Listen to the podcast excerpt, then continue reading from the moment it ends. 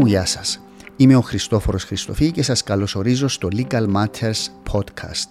Το Legal Matters είναι ένα podcast που ασχολείται με νομικά, πολιτικά και κοινωνικά θέματα. Όσοι ακούτε τώρα το podcast μπορείτε να κάνετε subscribe στη σελίδα μας στο YouTube, στο Facebook και στο LinkedIn αλλά και στις πλατφόρμες της Apple, Spotify και Google. Αν θέλετε να βοηθήσετε στη διάδοση του Legal Matters, μπορείτε να βαθμολογήσετε κάθε επεισόδιο ή να κάνετε like ή να διαδώσετε σε γνωστούς ή φίλους σας. Για να βρείτε τα links του Legal Matters στα social media, δείτε στη σελίδα αυτή ή στη σελίδα του Legal Matters στο ίντερνετ στη διεύθυνση www.legalmatters.online κάθετος social media. Ευχαριστώ όλους τους φίλους και φίλες για τη μέχρι σήμερα υποστήριξη. Καλή ακρόαση.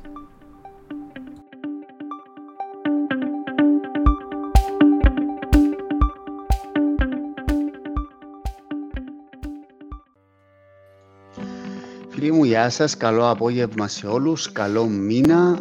Ε, η ώρα είναι 6 και 7 πρώτα λεπτά. 1η του Ιούνιου σήμερα. Καλό καλοκαίρι. Ε, είχαμε κάποια τεχνικά προβλήματα τα οποία ο Υπουργός έχει υπερπηδήσει επιτυχώς. Το ξενούμενος μου σήμερα ο Γιώργος Παμπορίδης, ο πρώην Υπουργός Υγείας. Γιώργο μου, καλώς όρισες. Καλώς σας βρήκα, Κρίς. Ευχαριστώ πάρα πολύ για την πρόσκληση. Εγώ ευχαριστώ. Είναι μεγάλη χαρά και τιμή που τα λέμε σήμερα, ειδικά που έχουμε την επέτειο ε, τριών χρόνων από το ΓΕΣΥ. Ένα project ε, το οποίο ε, έχει σημαδέψει και τη δημοκρατία αλλά και εσένα προσωπικά. Ε, έχω ονομάσει αυτόν το podcast με τον πατέρα του ΓΕΣΥ. Ε, ίσως κάπως υπερβολικά ή για να κεντρήσω το ενδιαφέρον. Όμως τότε, εγώ θυμάμαι, είχα κάνει ένα post στο Twitter το 2019 γράφοντας ότι ε, καλώς όρισες γεσί και αν δεν ήταν ο Παμπορίδης δεν υπήρχε περίπτωση να δούμε γεσί στην Κύπρο. Και το είπα αυτό, όχι διότι ήξερα κάτι ε, συγκεκριμένο, αλλά παρακολούθησα την πορεία τη δική σου ως υπουργός και γνωρίζοντας και το κατεστημένο, το κυπριακό, το πολιτικό, το κομματικό, το πώς δουλεύει. Και βλέποντας τον αγώνα που, α, που έγινε τότε, εκατέληξα σε αυτόν το συμπέρασμα. Αρχίζοντας λοιπόν τη σημερινή μας κουβέντα, εσύ πώς νιώθεις σήμερα, τρία χρόνια μετά το γεσί που το είδες και εξελίσσεται, μπήκες σε εφαρμογή, Ποια είναι έτσι πρώτη, το πρώτο συνέστημα, να θέλεις, ανθρώπινα; Ε, ευτυχής. Νιώθω ιδιαίτερα ευτυχής. Ε, πρέπει να σου πω, νιώθω και πολύ περήφανος, γιατί ε, για έναν Υπουργό Υγείας ευρωπαϊκού κράτους, το να είσαι ο εις και μόνος δαχτυλοδειχτούμενος φτωχός συγγενής σε όλα τα συμβούλια υπουργών, στον Παγκόσμιο Οργανισμό Υγείας ότι ε, έτσι τους Κυπρέους οι οποίοι είναι οι μόνοι Ευρωπαίοι που δεν έχουν εθνικό σύστημα υγείας, ήταν ένα όνειδος, ήταν μια τάτσα. Ήμασταν οι μόνοι τότε. Ναι, ναι, ναι. Την έφερα βαρέως ε, και ήταν στοίχημα για μένα να μπορέσουμε να αποκαταστήσουμε τουλάχιστον την εικόνα της χώρας μας ως πράγματι ευρωπαϊκού κράτους, ότι δεν είμαστε απλώς και μόνο ένας φτωχός συγγενής που ήρθε ως ζήτουλας, ως συνήθως να λάβει, αλλά είμαστε και εμείς ενταγμένοι στην κουλτούρα την ευρωπαϊκή, αντιλαμβανόμενοι τι σημαίνουν τα βασικά, τα αυτονόητα που ισχύουν για όλους τους υπόλοιπους Ευρωπαίους πολίτες. Ε, εσύ, Γιώργο, όταν έγινες υπουργός, ε, ε, ε, υγείας. Μας έχεις περιγράψει και άλλη φορά τη διαδικασία που ήσουν διακοπές κλπ. Ε, Εμπήκες με στόχο να κάνεις το γεσί σαν ήταν ο μοναδικός σου στόχος ή ο κύριος στόχος; Πώς, πώς ήταν τότε, ποια ήταν η ιεράρχηση των ζητημάτων ας πούμε, που, που έγινε τότε από τον πρόεδρο της Δημοκρατίας ή και εσένα; Χριστόφορε, εγώ δεν, δεν θα δέχομαι να αναλάβω το χαρτοφυλάκιο παιδί της υγείας, εάν δεν υπήρχε το project που λέγεται εσύ. Για μένα η πρόκληση ήταν τούτο το πράγμα. Ήταν Ναι. ε, το, το, το project, το πολιτικό project που λέγεται εσύ. Μμμ. Ε, και το μόνο πράγμα που ερώτησα τον πρόεδρο, ε, δύο πράγματα του είπα ε, πριν να του πω ναι. Μμμ. Ερώτησα τον πρόεδρε, θέλεις το; Να τα ξαπολύσω όλα να έρθω, αλλά θέλεις το το πράγμα; Και το δεύτερο είπα του ότι αν έρθω δεν μπορώ να μην πάω ε, διακοπές που είχα προγραμματισμένες με την Ναι. οικογένειά. Και, ε, στο πρώτο είναι εύκολα μου απάντησε ναι θέλω το, στο δεύτερο ε, σκολεύτηκε λίγο, αλλά απάντησε μου δεν θετικά. Ήταν ειλικρινής η απάντηση του Πρόεδρου τότε, Όχι, νομίζεις. όχι, όχι, δεν ήταν. Και να σας πω, ε, πρέπει να είμαστε Δεν ήταν, δηλαδή, Ε, σου, δε, ε, ε, ο- ο- όταν σου είπε θέλω το εσύ, ήταν ειλικρινής ο Πρόεδρος; Όχι. Δεν μπορώ το. Όχι. ε, σαν ιδέα. Θα το ήθελε. Ναι. Ε, αλλά πρέπει να είμαστε δίκαιοι. Μμμ. Ένας πρόεδρος, ειδικά αφού μιλούμε στο Legal Matters, πλήστη εκ των ε, Πρόεδρο είναι ακροατών, δικηγόρη. Α, ε, ναι. όχι, εκ- εκ των ακροατών θα είναι συνάδελφος. Είναι όπως το δικαστή. Ο δικαστής κάθεται στην έδρα και ακούει Μμμ. δύο μύθους. ναι. και ο πρόεδρος το ίδιο. Την τελική απόφαση δεν μπορεί παρά να την λάβει ο δικαστής. Μμμ. Ε, ο, ο κάθε δικηγόρος βλέπει την οπτική του πελάτη του. Βλέπει Μμμ. το φάκελο από την πλευρά του πελάτη του, όσο αντικειμενικός και δίκαιος και αν είναι. Ε, μελετά τα στοιχεία τα οποία ενισχύουν τη, τη θέση και τα Υπόθεση. επιχείρηματα του πελάτη του κτλ. κτλ. Ναι. Έτσι είναι και οι υπουργοί. Σε έναν υπουργικό συμβούλιο, ο, ο ένας υπουργός έχει μία οπτική η οποία είναι όσο στενή είναι και το χαρτοφυλάκιο του ή ο νους που κουβαλά. Έχει Μμμ. διάφορες παραμέτρους.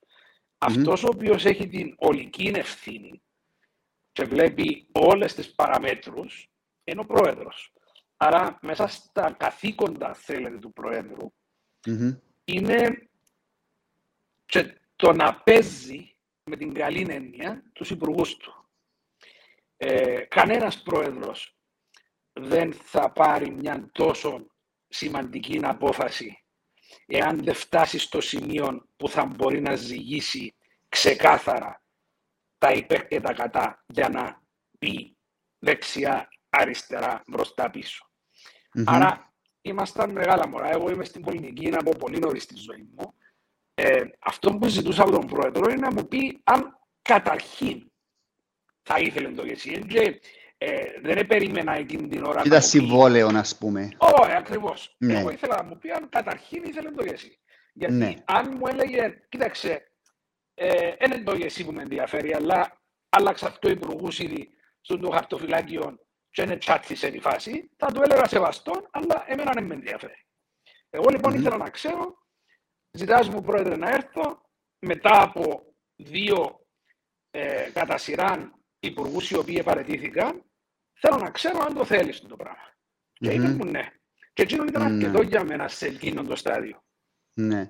Τώρα, μας στέλνουν μηνύματα εδώ, φίλοι, ότι είχε ένα πρόβλημα με τον ήχο σου. Ε, Α. φαντάζομαι, ο ήχος είναι από τα, Apple, από τα AirPods, δεν είναι έτσι; Είναι που το απευθείας που το iPad που μιλάς. Μισό λεπτάκι να βγάλω τα...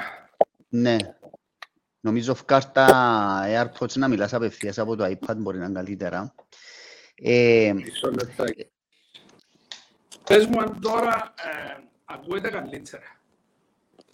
ε, σταμάτη, ακούεται, ναι, σταμάτησε να ακούεται ένας θόρυβος έτσι που, που ακούγεται πριν. Μάλιστα. Ναι, Ωραία. ναι, ναι, τώρα είναι καλύτερα. Λοιπόν, ε, το, τότε όπως είπες, Γιώργο, είχε παραιτηθεί ο, είχε φύγει ο Πατσαλής.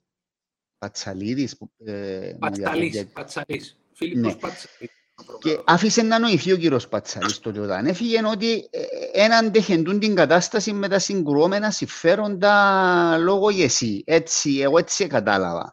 Εσύ μίλησες μαζί του πριν να αναλάβεις, έδωσες σου feedback να σου πει φίλε μου αυτή είναι η κατάσταση, πρόσεχε Όχι. κλπ. Ε, ζήτησα από τον κύριο Πατσαλή να, ε, να, μια ενημέρωση. Ε, ο άνθρωπος ήταν ιδιαίτερα απογοητευμένος. Είπε μου, ε, παρέτα, βασικά.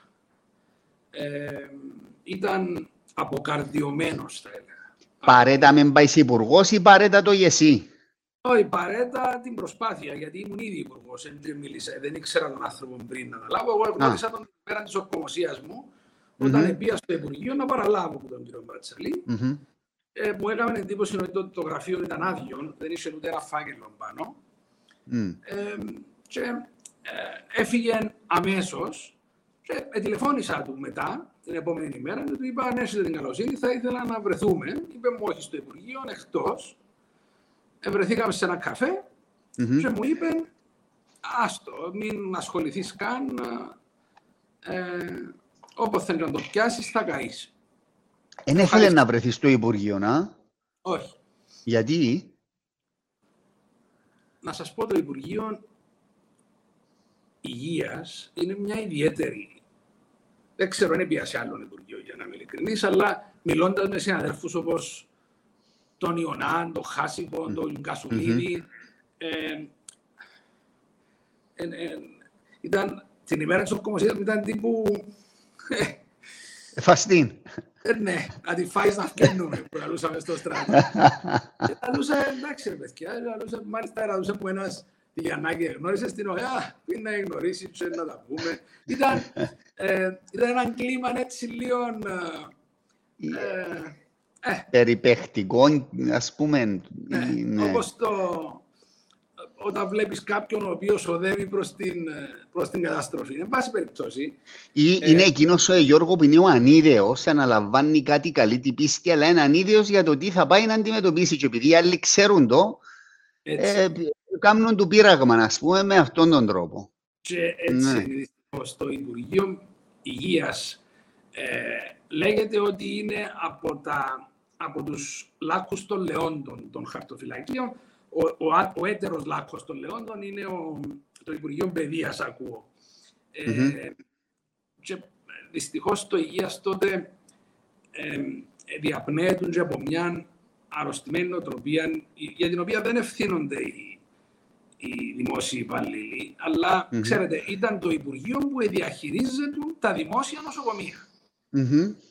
Τούτον είναι, ε, και εγώ επίαζαμε με στόχο να διαρρήξω το κατεστημένο. Να κόψω ναι. τον οφάλιο ε, λόρο μεταξύ των, ε, ενός Υπουργείου και των υπηρεσιών υγείας. Δεν νοείται το κράτος να είναι παρόχ, πάροχος υπηρεσιών mm-hmm. υγείας. Mm-hmm. Ε, τέλος πάντων, ήταν μια...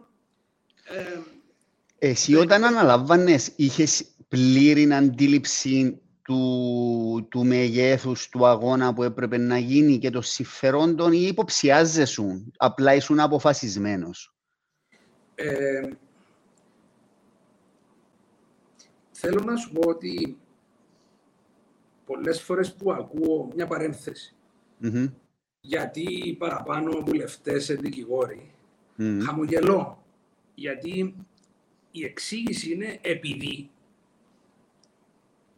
οι δικηγόροι έχουν ήδη εκτεθεί στο το πράγμα που λέγεται κράτος στις διάφορες του εκφάνσεις. Είτε αυτές είναι οι νομοθετικές, αφού μελετούν τους νόμους, είτε είναι οι εκτελεστικές, αφού υφίστανται οι πελάτες του τις δράσεις του της, της πολιτείας. Και στο σύστημα, και στο σύστημα εκτίθενται οι δικηγόροι, Γιώργος. Στο... Άρα είναι ναι. λογικό να είναι ευκολότερο για έναν δικηγόρο. Με τα εφόδια λοιπόν του δικηγόρου και εγώ, mm-hmm. είχα αντίληψη του τι σημαίνει δημόσιο, τι σημαίνει διοικητική πράξη, τι σημαίνει ε, η έπαρση και η αλαζονία του κράτους με την έννοια την παλαιότερη, τι σημαίνει διαπλοκή και διαφθορά. Ζούμε τα κάθε μέρα στη δουλειά μας. Άρα ναι. με αυτά τα εφόδια θεωρώ ότι ήμουν επαρκώς ε, προετοιμασμένος για να αντιμετωπίσω ό,τι χρειάζεται να αντιμετωπίσω. που δεν μπορούσα με τίποτε να φανταστώ και τούτο είναι μια ε, αν θέλεις, παραδοχή ε, ντροπής. Εζούσα και εγώ στο συννεφάκι των προνομιούχων, Κρίς, χωρίς να αντιλαμβάνομαι ότι ο κόσμος επεθάνεις και όπως τους σύλλους μέσα στα νοσοκομεία επειδή δεν είσαι στον ίδιο μοίρα. Δεν είσαι ένα γνωστό βουλευτή, δεν είσαι ένα γνωστό υπουργό, δεν είσαι mm-hmm. κάποιον ο οποίος θα τον βοηθούσε να κάνει τι, να απλώς να πιάσει την υγεία. Για mm-hmm. μένα ήταν αδιανόητο όταν συνειδητοποίησα ότι έχει συμπατριώτες μας οι οποίοι έμειναν από τα mid-60s τους τυφλοί γιατί κάποιος δεν διεκπαιρέωσε γρήγορα την αίτησή τους να κάνουν εγχείρηση καταράκτη. Για 1100 ευρώ μπορεί να μείνει ένας άνθρωπος τυφλός. Αφήστε που είναι απάνθρωπο. Δεν έχει και λογική οικονομική. Έναν τυφλό άτομο στην ηλικία των 60, το κόστος για την υπόλοιπη κοινωνία η οποία θα τον κουβαλά είναι πολλαπλάσιο των 1.200 ευρώ που έπρεπε να πληρώσει για να διεκπαιρεωθεί του διαχείριση. Ναι. Ήταν απάνθρωπα τούτα τα πράγματα και ε, το χειρότερο από όλα κρίση ήταν ότι ο mm κόσμος ήταν απόλυτα συμφιλειωμένος με το θεριό. Mm-hmm. Ε, εγώ έπαθα σοκ. Ε, δηλαδή θυμούμε τον πρώτο... Πώς, με, ποιον τρόπο, με ποιον τρόπο εσύ εκατέστης κοινωνός του, της Λερνέα, του, του, του, όχι Λερνέας Ήδρας, του, του, του θεριού όπως το αποκάλεσες; Ό,τι άγγιζες έβγαζε ποιον. Mm-hmm. οπουδήποτε.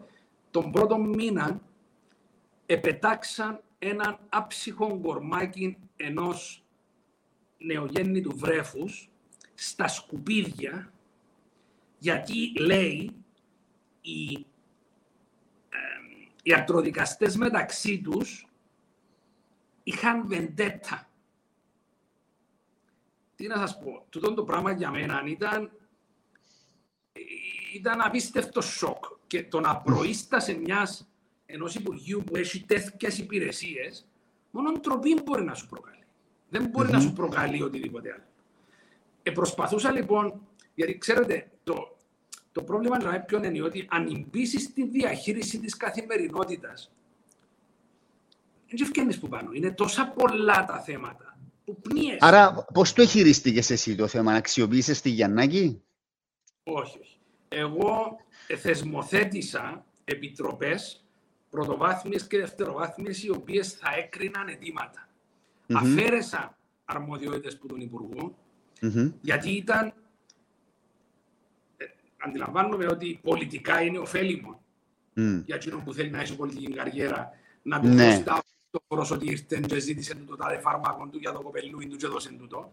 Για μένα όμως τούτο ήταν ντροπή. Mm-hmm. Δεν μπορεί ένας ε, υπουργός και δει κάποιος ο οποίος δεν έχει και επιστημονική κατάρτιση να αποφασίζει για το αν θα ζήσει, αν θα πεθάνει κάποιος άνθρωπος. Το πράγμα έπρεπε να είναι απόφαση ιατροσυμβουλίου και έπρεπε να γίνει και πρωτοβάθμιο και δευτεροβάθμιο για να υπάρχει όσο το δυνατόν περισσότερη διασφάλιση της ε, διαφάνειας και της εγκυρότητας της διαδικασίας. Mm-hmm. Εκείνο όμως που κατάλαβα πολύ νωρίς κρίση είναι ότι το μόνο πράγμα που μπορούσε να σπάσει το απόστημα ήταν η πλήρης μεταρρύθμιση. Mm-hmm. Γι' αυτό εστίασα όλη μου την προσοχή στο να μεταρρυθμίσω πλήρως την υγεία. Και σήμερα γιορτάζουμε το ΙΕΣΥ, mm-hmm. τη λειτουργία του ΙΕΣΥ. Πρέπει όμως να θυμίσω ότι το ΙΕΣΥ είναι μία από τους πέντε, ένας από τους πέντε πυλώνες της μεταρρύθμισης. Ε, εκτός από την ε, από το ΓΕΣΥ, είχαμε mm-hmm. την αυτονόμηση των δημοσίων νοσηλευτηρίων, είχαμε mm-hmm. την α, αλλαγή του εργασιακού καθεστώτος στα δημόσια νοσηλευτήρια, είχαμε την ηλεκτρονική υγεία, είχαμε την δημιουργία της πρωτοβάθμιας στις ε, επαρχιωτικές ε, περιοχές, την ανάρρηξη σε κέντρα πρωτοβάθμιας φροντίδας, είχαμε τις πανεπιστημιακές κλινικές, οι οποίες... Που ακόμα δεν έγιναν αυτές, έτσι. Ακόμα δεν έγιναν είχαμε την ε, ιατρική κάναβη, η οποία ακόμα δεν έγινε. Mm-hmm. Ε, άρα εστίασα πάνω στο να, ε, να συντάξω τα απαραίτητα νομοθετήματα τα οποία θα μεταρρύθμιζαν διαρθρωτικά όλων των κλάδων της υγείας και όχι αποσπασματικά κάποια πράγματα. Mm-hmm. Τώρα, ε, το, μου το έχεις ξαναπεί αυτό στο προηγούμενο podcast και μου έκανε εντύπωση, θέλω να το συζητήσουμε λίγο ξανά. Είπες ότι όταν πήγες στο Υπουργείο εσύ ένιξε κάποιο χαρτοφυλάκιο, κάποια guidelines που ήταν να ακολουθήσεις; Έπρεπε να από μόνος σου να δεις τι γίνεται και να καθορίσεις τη δική σου πορεία.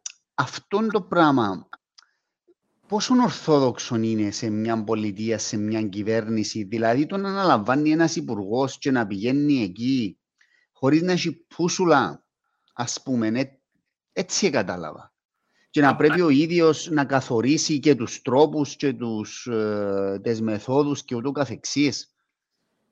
Ε, η, η νοοτροπία που υπερισχύει είναι ότι υπάρχει το πρόγραμμα το γενικό, το προεκλογικό του Προέδρου. Είναι έβρετο και δεν είναι να πουλαλεί. Ε, αντιλαμβάνεστε ότι στον τομέα της υγείας το πρόγραμμα έλεγε τελείω διαφορετικά πράγματα από αυτά που εγώ ήθελα να κάνω. Άρα για μένα το στίχημα ήταν να, ε, να κάνω formulate την πολιτικη να την παρουσιάσω στον προϊστάμενο μου, να, παίρνω, να του εξηγήσω τα εργαλεία τα οποία προτίθεμαι να χρησιμοποιήσω για την επίτευξη των μεσοπρόθεσμων με αποτέλεσμα να καταλήξω στον ε, τελικό στόχο που θα ήταν η εισαγωγή του ΙΕΣΥ. Μάλιστα. Τώρα, εσύ πάεις στο Υπουργείο να αναλαμβάνεις ε, και αρχίζεις δουλειά. Θέλω να μου πεις, έγινες μήπως δέχτης ε, των διαφόρων συμφερόντων που επέζονταν και με ποιον τρόπο προσπαθήσαν είτε να, να διαμορφώσουν τη γνώμη σου, είτε στη συνέχεια να την αλλάξουν ή να την ε, διαφοροποιήσουν. Και μήπως αυτά τα συμφέροντα, οι φορείς τους ήταν και άλλοι υπουργοί, ας πούμε; Και δεν το λέω με την κακή εννοία αυτό το πράγμα, ότι, ότι είναι κακό να πούμε, να έρχεται κάποιος υπουργός ή κάποιος παράγοντας να σου πει Υπουργέ, πρέπει να γίνει έτσι και ούτω καθεξής. Απλά θέλω να δω το πώς λειτουργεί το σύστημα, δηλαδή τούτο, οι δυναμικές ναι. που αναπτύσσονται. Λοιπόν, πρώτα απ' όλα τα οργανωμένα συμφέροντα ε, λειτουργούν πολύ μεθοδικά και πολύ μεθοδευμένα. Mm-hmm. Ε, είναι αποκρισταλωμένες οι κατευθύνσεις τις οποίες επιθυμούν να πάει κάποια κατάσταση και η, η προσέγγιση τους είναι ε, εκ του ασφαλούς. με απόλυτη φιλική διάθεση και άλλος σου, φίλε μου, ξέρεις, α, ούτε οι πελάρες με το εσύ, αντιλαμβάνεσαι ότι είναι ανοησίες, θα πάρουν τον τόπο πίσω, θα γίνει έτσι, θα γίνει άλλος, πώς θα. Mm-hmm. Μάλιστα. Επομένως, κόψε τους τα για να μην έχουμε προβλήματα.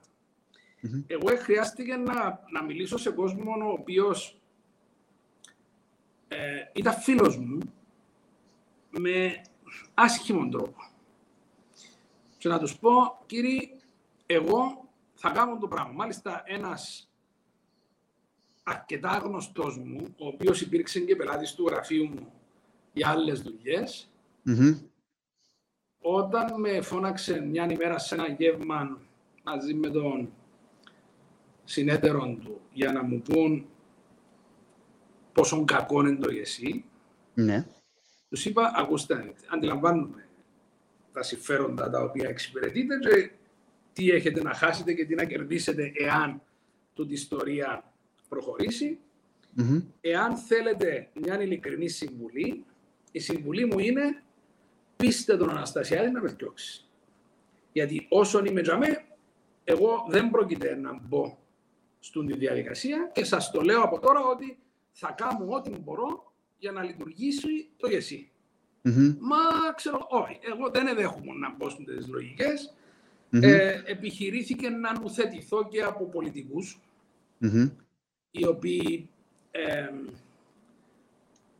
με τούτον το, το ύφος του είσαι πρωτάρης και ενθουσιώδης και νομίζεις ότι έτσι δουλεύουν τα πράγματα άνοιξε τα μάτια σου και να φάεις την κελές σου και ξέρω εγώ. Mm-hmm. Αλλά, mm-hmm. Χριστόφορε, άμα δεν σε κόφτει εσένα να γίνεις καριερίστας πολιτικός, mm-hmm. άμα δεν εξαρτάται το ψωμί των κοπελουθιό σου από αυτούς τους ανθρώπους, είσαι ελεύθερος να κινηθείς όπως σου ε, ε, επιβάλλει η συνείδησή σου. Mm-hmm. Και ήταν, η, η πολιτική ήταν από όλου.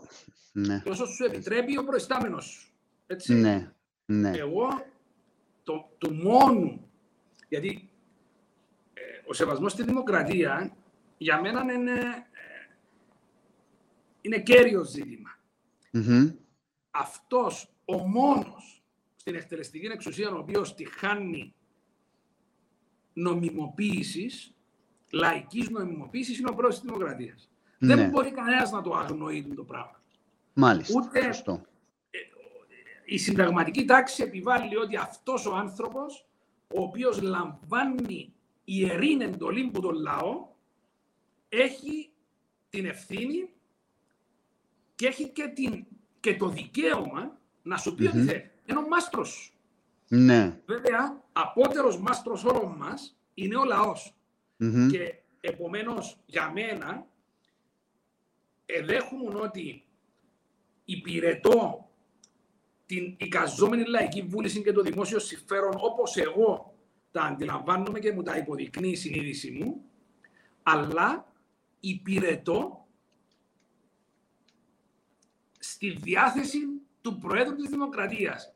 Ε, ε, ε, είμαι στη διάθεση του ανα πάσα στιγμή. Ό,τι ώρα Μμμ. θέλεις, σβήνει μου το διαγόρτσι και με στέλνει με σπίτι μου. Και Ναι. αυτό πρέπει να είναι κατανοητό, γιατί υπάρχουν κάποιοι οι οποίοι αισθάνονται Μμμ. Ότι είναι βασιλικότεροι του βασιλέως. Ε, δεν Εννοείς γίνεται. υπουργοί. Ε, Δηλαδή, βασιλικότεροι του βασιλέως μπορεί να αισθάνονται κλητήρες, δεν είναι ανάγκη. Ξέρεις, ο Α. καθένας λέει ότι αμανές θέλει σηκώνει. Αλλά Ναι. και κυρίως οι υπουργοί. Μμμ, μμμ. Ο μόνος που είναι μάστρος στην εκτελεστική εξουσία νομιμοποιημένος είναι ο πρόεδρος της Δημοκρατίας. Και αυτό Και- πρέπει να και- ανακαλύπτω.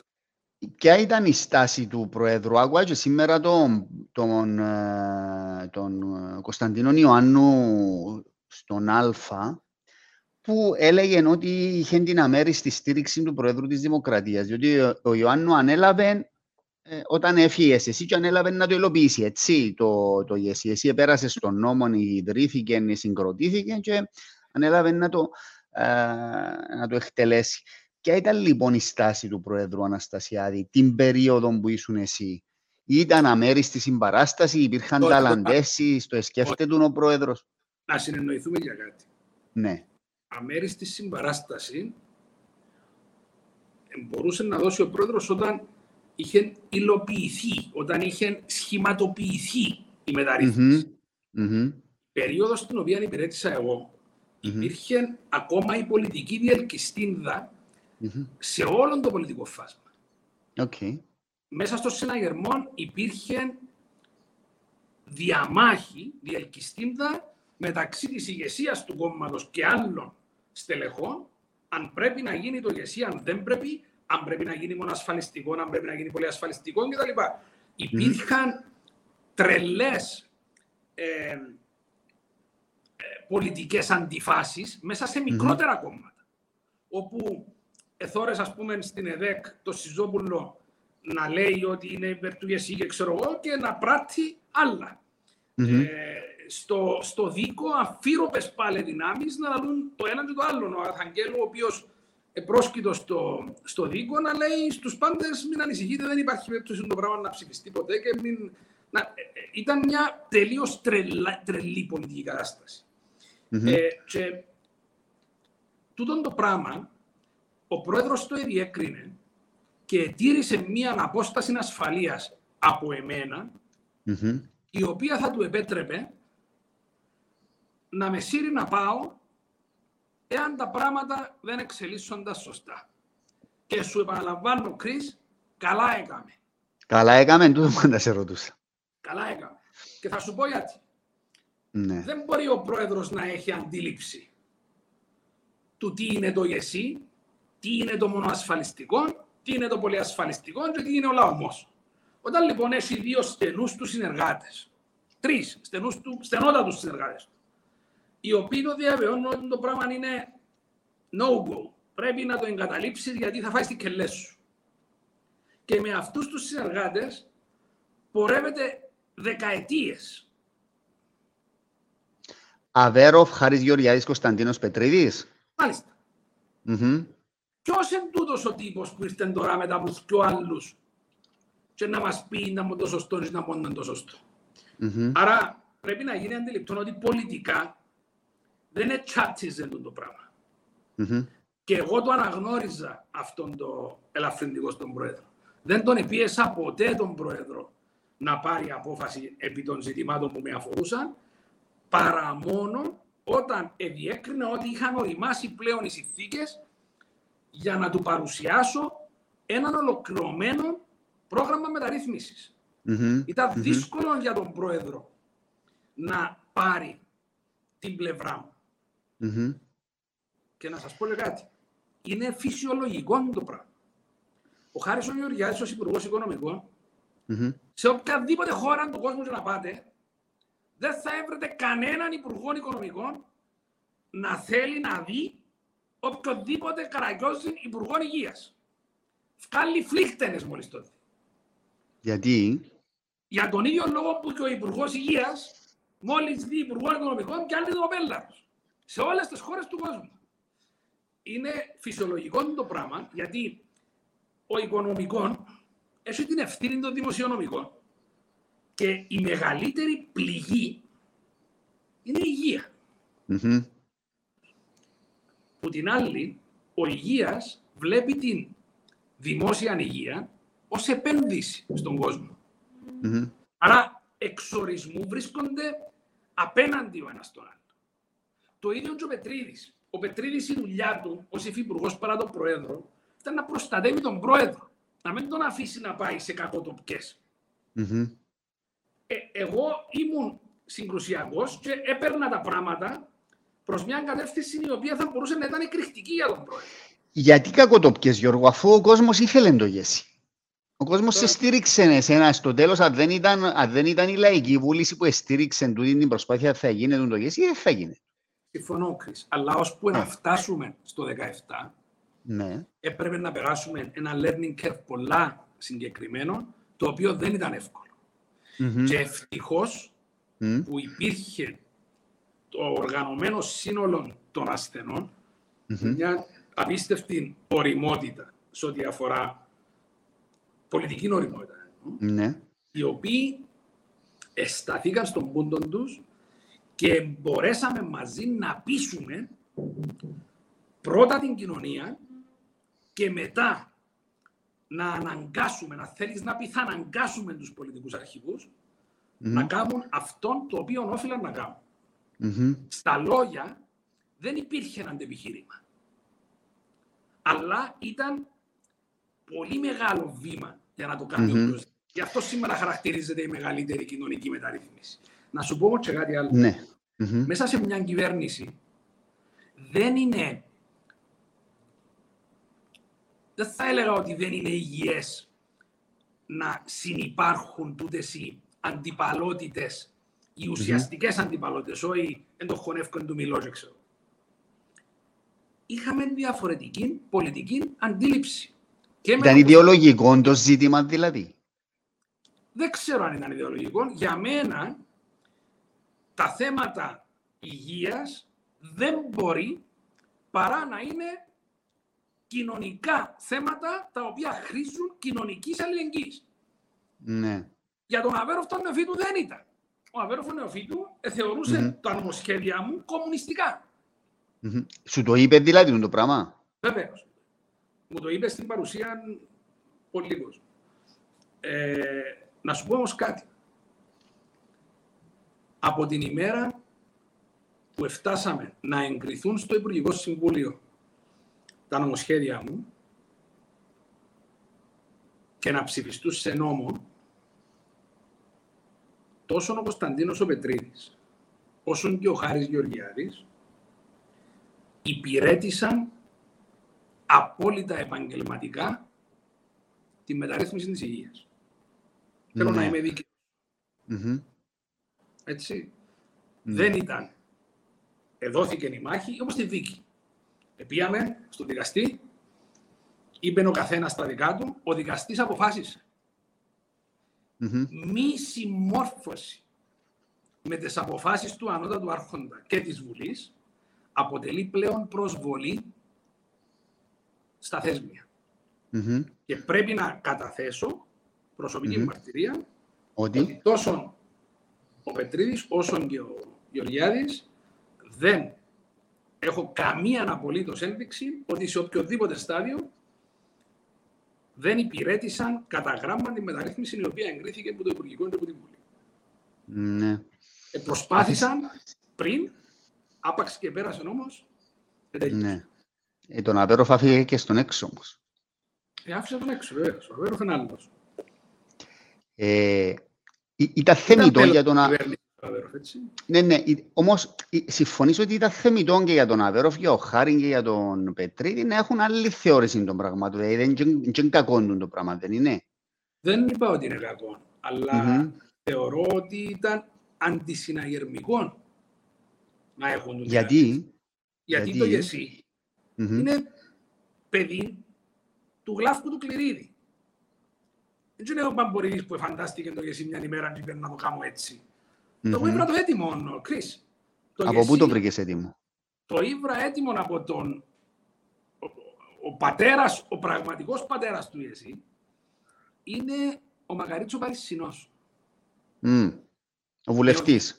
Μάλιστα. Με οδηγίες του Γλάφκου Κληρίδη. Και πρέπει να σου πω ότι σημαντικότατο ρόλο έπαιξε και ο γιατρός ο Ιωάννου. Ο πατέρας του Κωνσταντινού. Του διαδόχου μάλιστα, mm-hmm. του Κωνσταντίνου. Σημαντικότατο ρόλο στην εκπόνηση της φιλοσοφίας και της αρχιτεκτονικής του Ιεσί. Πότε έγινε τούτο, το 80, δεκαετία του 80, πότε έγινε; Άρχισε τέλη της δεκαετίας του 80, mm-hmm. όλον το 90, ο Ξάο, ο, ο καθηγητής του Χάρβαρτ, ήταν ο εμπνευστής του Κυπριακού συστήματος, είναι ένα εξαιρετικό σύστημα, το Κυπριακό. Είναι υβριδικό σύστημα, το οποίο ενώνει. Ήταν πολύ. Κάποιοι νομίζουν ότι έπιαμε ένα έτοιμο σύστημα και φέραμε το. Όχι. Ήταν κομμένο, ραμμένο στα μέτρα της κυπριακής πραγματικότητας. Για να συνενώσει το δημόσιο με τον ιδιωτικό τομέα. Αυτό ήταν ένα ανυπέρβλητο εμπόδιο. Mm-hmm. Οι, οι στρεβλώσεις της ε, αγοράς υγείας στην πατρίδα μας ήταν μοναδικές. Δεν υπήρχαν σε άλλες χώρες. Mm-hmm. Η δαπάνη υγείας, η οποία ε, ε, που επομίζεται ο, ο απλός πολίτης του 55% ήταν πρωτοφανές ε, κόστος για, τη, για τους ασθενείς. Mm-hmm. Παγκοσμίως, όχι μόνο στη... Που, ε, εσύ τα βρήκες κάπου καταγεγραμμένα τούτα το σχέδιο του Παρισινού και... Βέβαια, πού, πού, πού υπήρχαν; Η Μακίνζη έκαμε τον τελικό σχεδιασμό. Πλώσαμε mm-hmm. πάρα πολλά λεφτά σαν Κυπριακή Δημοκρατία επί Βασιλείου, επί Κληρίδη, επί Τάσου για να γίνουν τούτα mm-hmm. τα πράγματα. Και υπήρχαν έτοιμα. Μάλιστα, αυτό που εφαρμόζουμε σήμερα είναι συγκλονιστικό να δει κάποιος ότι οι προβλέψεις των McKinsey ή και των αναλογιστών ήταν απόλυτα ακριβείς.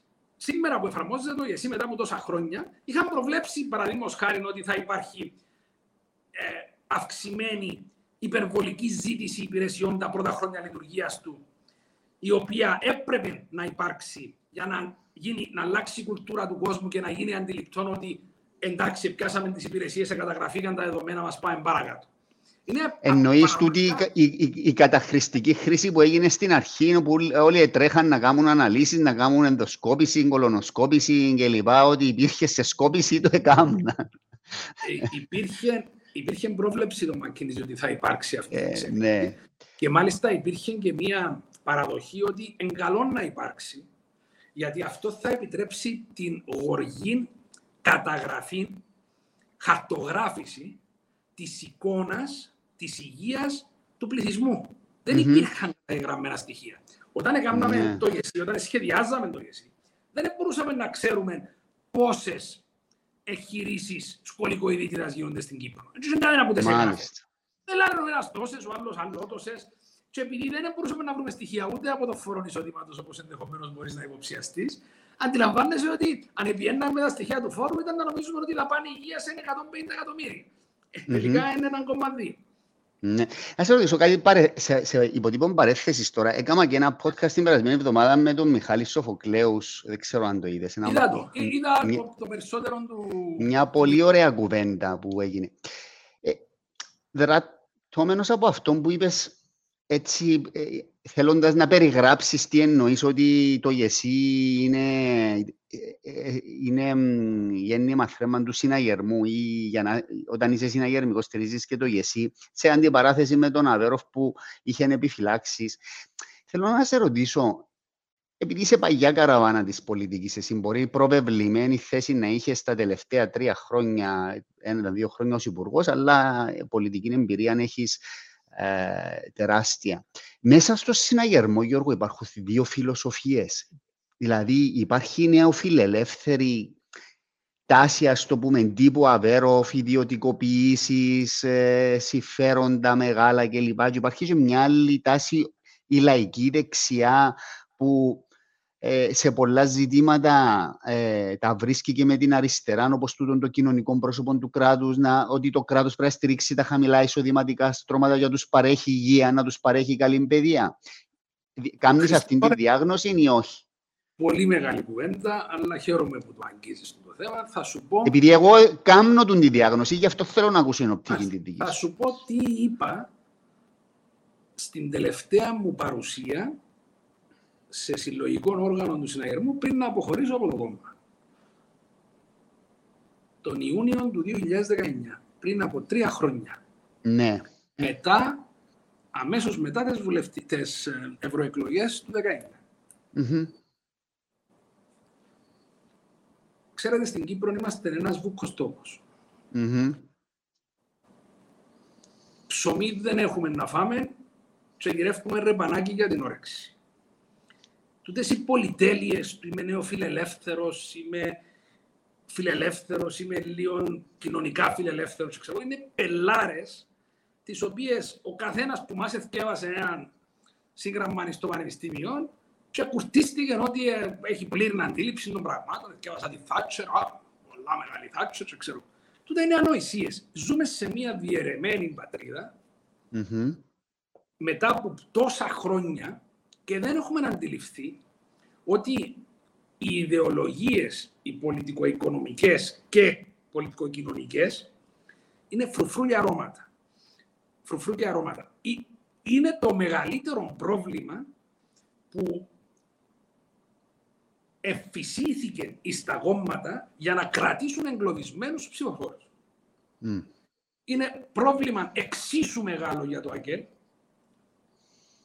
που είναι αγκυλωμένο σε κάποιες ιδεολογίες. Αντίστοιχη αγκύλωση έχει ο συναγερμός σε άλλες ιδεολογίες. Και εγώ σας ρωτώ, ήμουν με την ημέρα σε μια αίθουσα στην οποία ήταν ο Χάρης Γεωργιάδης, ο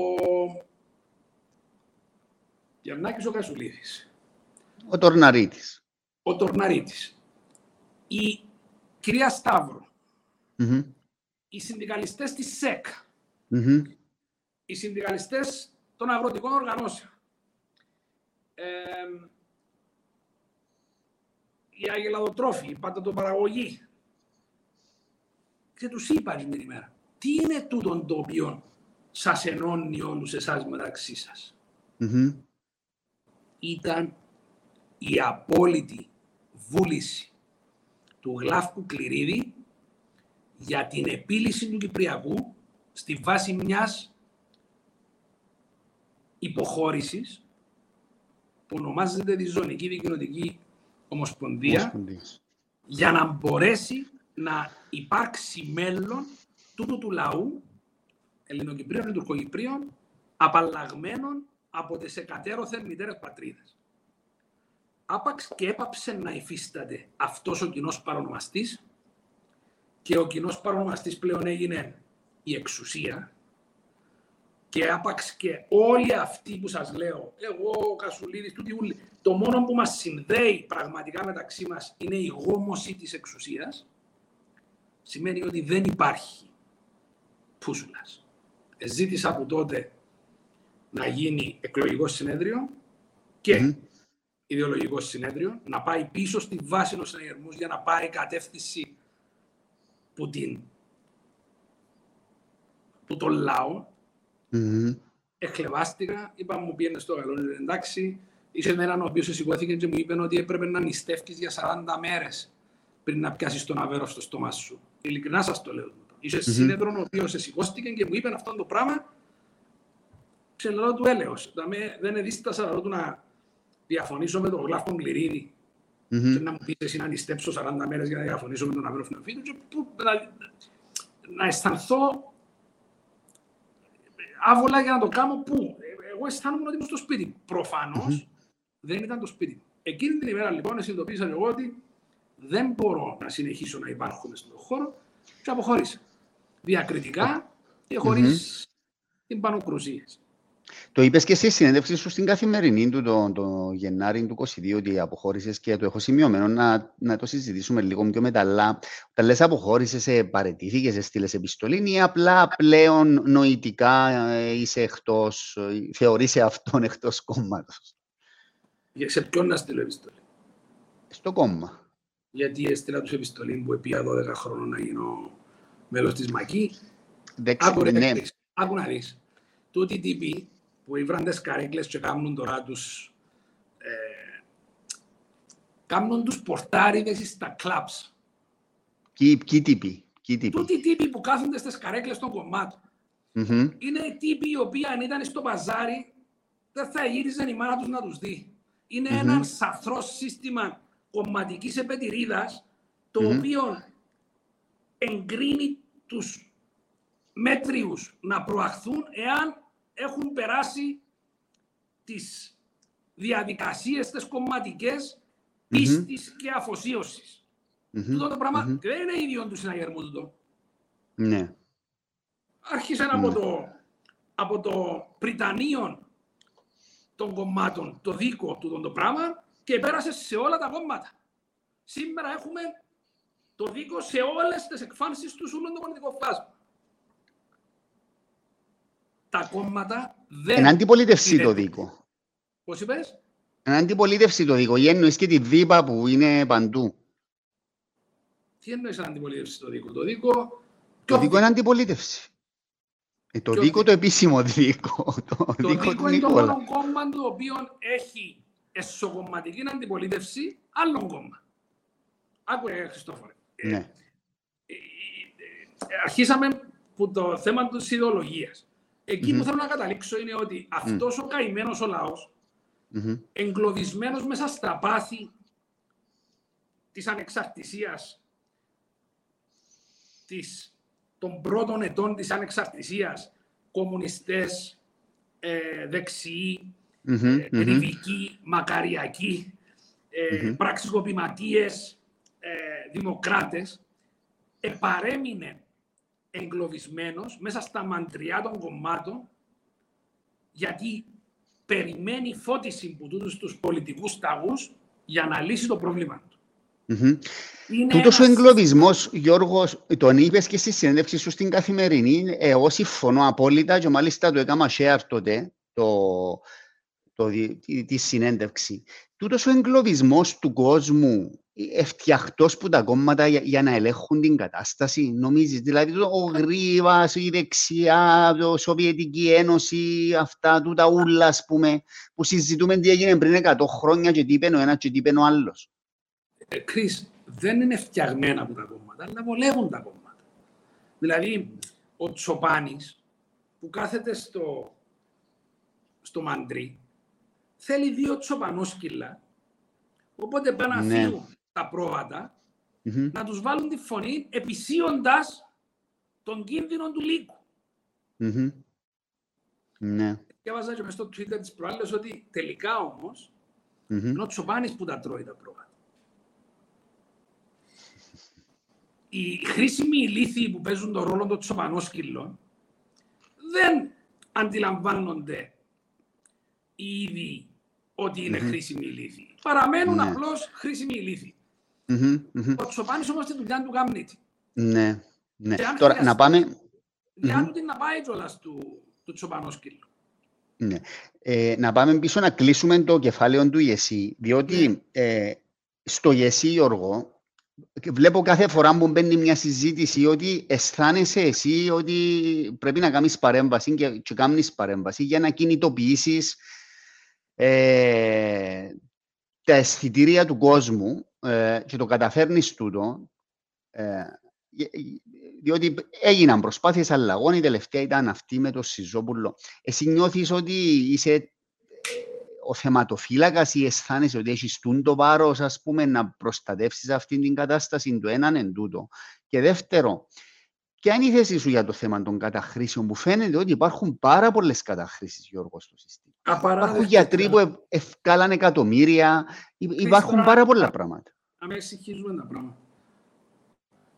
Το, το σύστημα, το Γενικό Σύστημα Υγείας, είναι ένα σύστημα το οποίο έχει τοποθετηθεί σε, ένα, σε μια πλατφόρμα μονοασφαλιστική με συγκεκριμένη φιλοσοφία. Το πώς λειτουργεί το σύστημα, έλεγα το πρωί του Νικήτα του Κυριάκου, ότι έπρεπε να βάλουμε μια σιδηροδρομική για να τρέξει το τρένο. Η δική μου μεταρρύθμιση ήταν η σιδηροδρομική Το τρένο μπορεί να είναι τρένο της δεκαετίας του 50, ατμομηχανή του 20 ή ε, του 50 ή μπορεί να είναι TGV ή το κινέζικο το bullet ε, train. Το ποιο το οδηγά, αν έχει air condition, αν, αν είναι γρήγορο, αν είναι έτσι ένα άλλο πώ, είναι αλλαγές και βελτιώσεις οι οποίες μπορούν να γίνουν. Εκείνο που δεν μπορεί να αλλάξει είναι οι σιδερογραμμέ.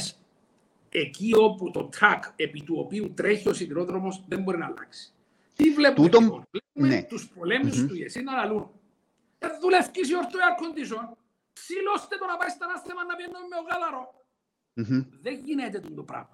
Και αν mm-hmm. δεν γίνει αντιληπτό ότι όλα αυτά τα προβλήματα είναι προβλήματα τα οποία δεν μπορούσαν να μην υπάρξουν σε ένα νέο σύστημα, μια διαρθρωτική αλλαγή η οποία άλλαξε τόσο ριζικά έναν ευέλ, ε, ευάλωτο κλάδο και να mm-hmm. ενσκύψουν όλοι για να μπορέσουν να το βελτιώσουν και να του επιτρέψουν να ανδρωθεί και σπέβδουν οι, οι καλοθελητές να αμφισβητήσουν τις, το rail track επ' ευκαιρίας του ότι δουλεύει το air condition, έχουμε πρόβλημα.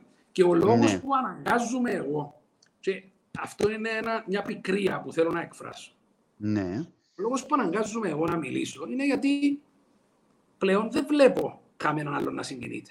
Πού είναι τον Υπουργό Υγείας; Να βγει να του πει του Σιζόπουλου, συνάχτου, και τώρα ξεφύγε που δάμε το συγκλούι σου. Πού είναι το κυβέρνον κόμμα να υποστηρίξει τη μεταρρύθμιση του; Έφυγε ο Κωστάκης ο Κωνσταντίνου που ήταν ο επικεφαλής του, του, της Επιτροπής Υγείας, σιγή ηχθείω από εκείνη την Επιτροπή. Θεωρούμε την Επιτροπή να συζητά θέματα χωρίς να καλεί τους ασθενείς πλέον. Mm-hmm. Έφυγε ο Ζαχαρίας, ο Ζαχαρίου, που την Λάρνακα, ο οποίος ήταν πολύ σημαντικός, στεναρός mm-hmm. υποστηρικτής του ΙΕΣΥ. Εφύγαν άνθρωποι από την κοινοβουλευτική ομάδα οι οποίοι επονούσαν το ΙΕΣΥ, το είχαν δουλέψει δεκαετίες και δεν υπάρχει πλέον. Μέχρι και στο ΑΚΕΛ, mm-hmm. οι υπεύθυνοι υγείας του ΑΚΕΛ mm-hmm.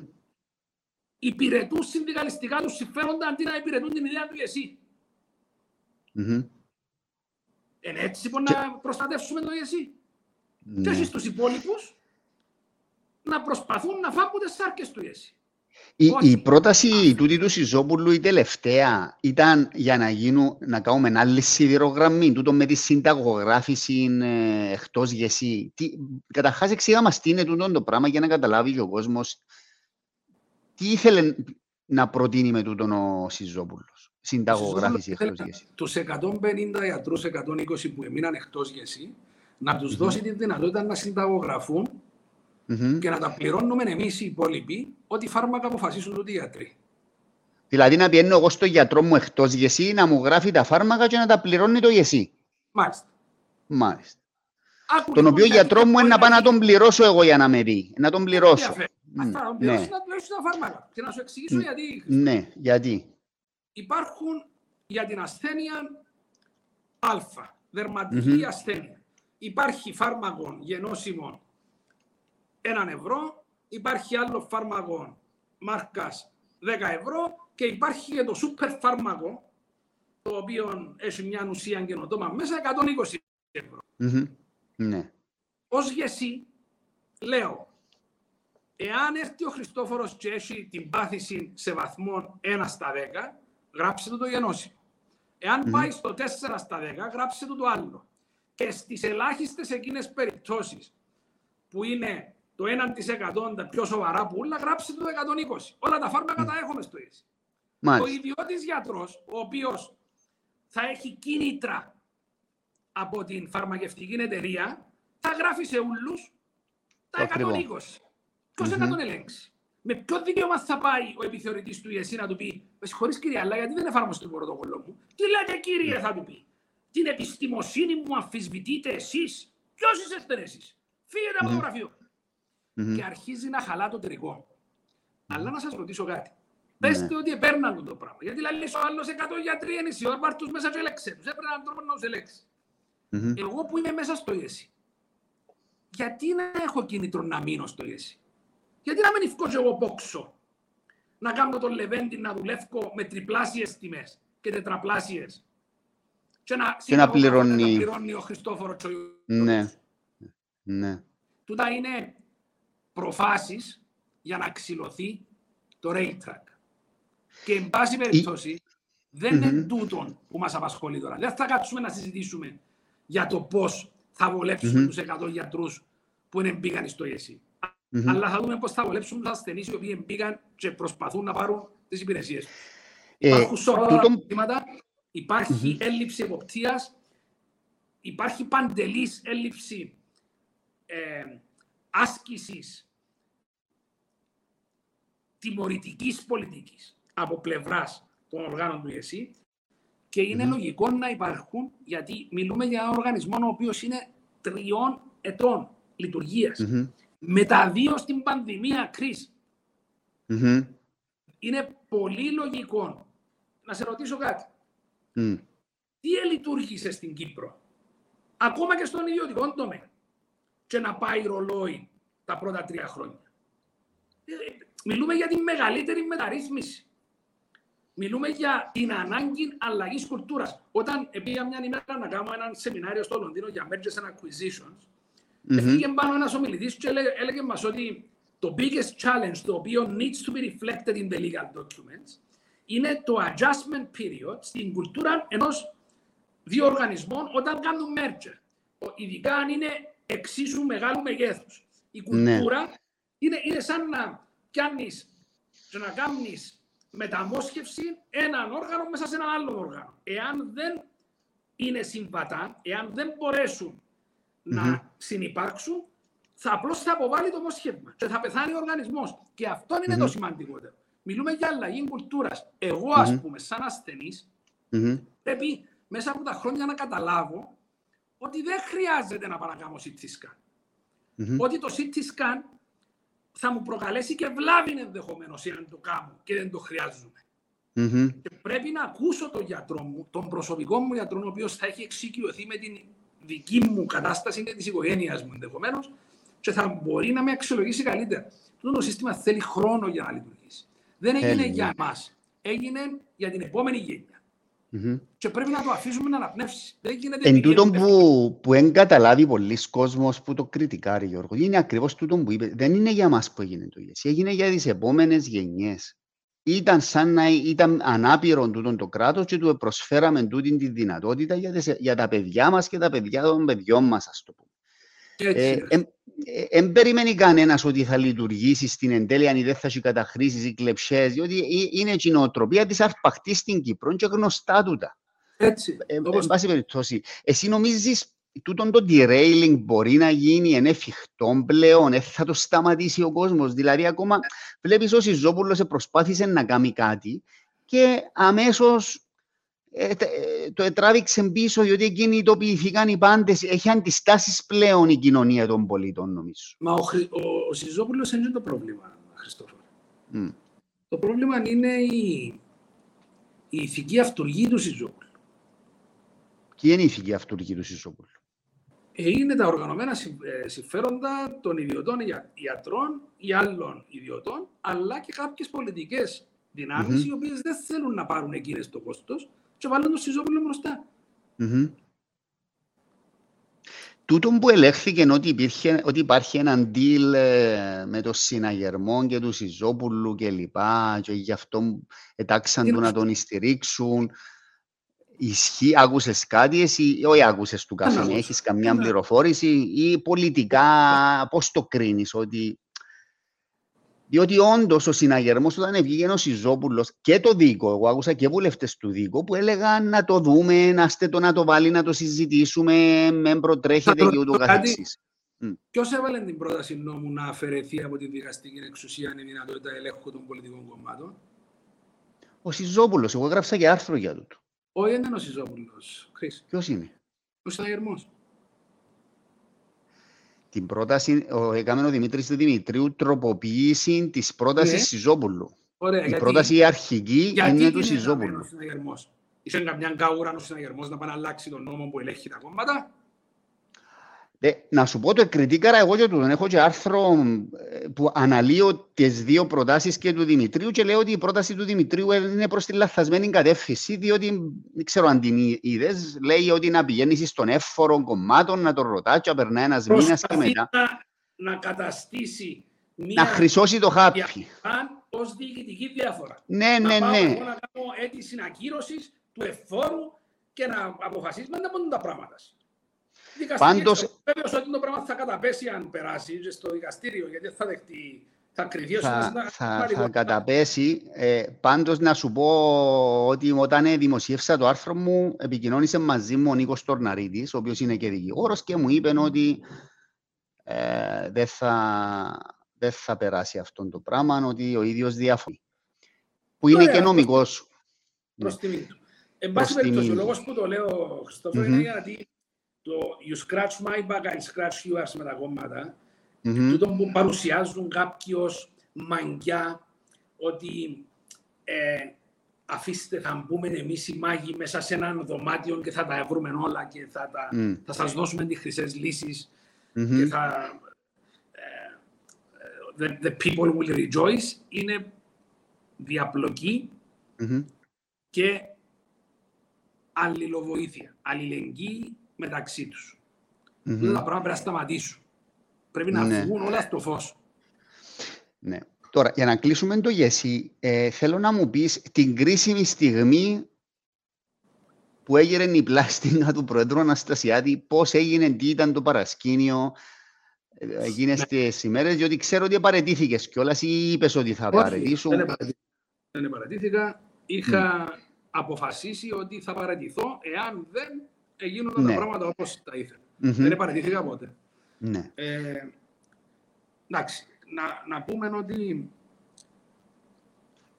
ένα χρόνο πριν τα νομοσχέδια ε, εκατάφερα να, ε, να φέρω στο, σ- στο πλάνο όλα τα κόμματα. Ο πρόεδρος αισθάνθηκε ότι είναι κάτι το οποίο πρέπει να βάλουν πλάτη όλοι και τους έφερε ενώπιος σε ενώπιο και τους απέτησε να πάρουν θέση. Ήταν μια Μμμ. πολύ έξυπνη κίνηση του Πρόεδρου, Μμμ. γιατί εγώ είχα κάνει διάλογο με τα κόμματα 9 μήνες, Μμμ. με καταγεγραμμένες θέσεις. Μμμ. Υπήρχαν κόμματα τα οποία προσέρχονται στο διάλογο κάθε εβδομάδα και δεν είχαν αντιρρήσεις και ξαφνικά την ώρα που ήρθε η ώρα των νομοσχεδίων είχαν αντιρρήσεις. Μμμ. Επειδή στον πρόεδρο του είπα του, μα δεν γίνεται ξαφνικά ούλα αυτήν τους. Αφού Μμμ. έχουν άριστες συνεδριάσεις, ε, τα πρακτικά δεν έρχεται κανένας να πει έχω πρόβλημα. Ναι. Πήγαμε λοιπόν, έκαμε το πράγμα ο πρόεδρος. Μετά υπήρξε η εντύπωση στο Υπουργικό ότι ο Παμπορίδης είναι lots of talk and no substance. Μμμ. Και για πρώτη φορά στα χρονικά της ιστορίας επέρασε ένα απόφαση του Υπουργικό Συμβούλιο με την οποία εκαλούσε τον Υπουργό Υγείας να υποβάλει στο σώμα τα μεταρρυθμιστικά ε, Νομοσχέδια. εντός 30 ημερών Μμμ. για να με ξεμπροστιάσουν ότι δεν έκανα τίποτα. Καλά, πώς έγινε τούτη η συζήτηση, Γιώργο; Έφερε Έγινε εισήγηση συζήτηση στο Υπουργικό. Οικονομικών. Μάλιστα, έφερε εισήγηση του Υπουργού Οικονομικών και πέρασε.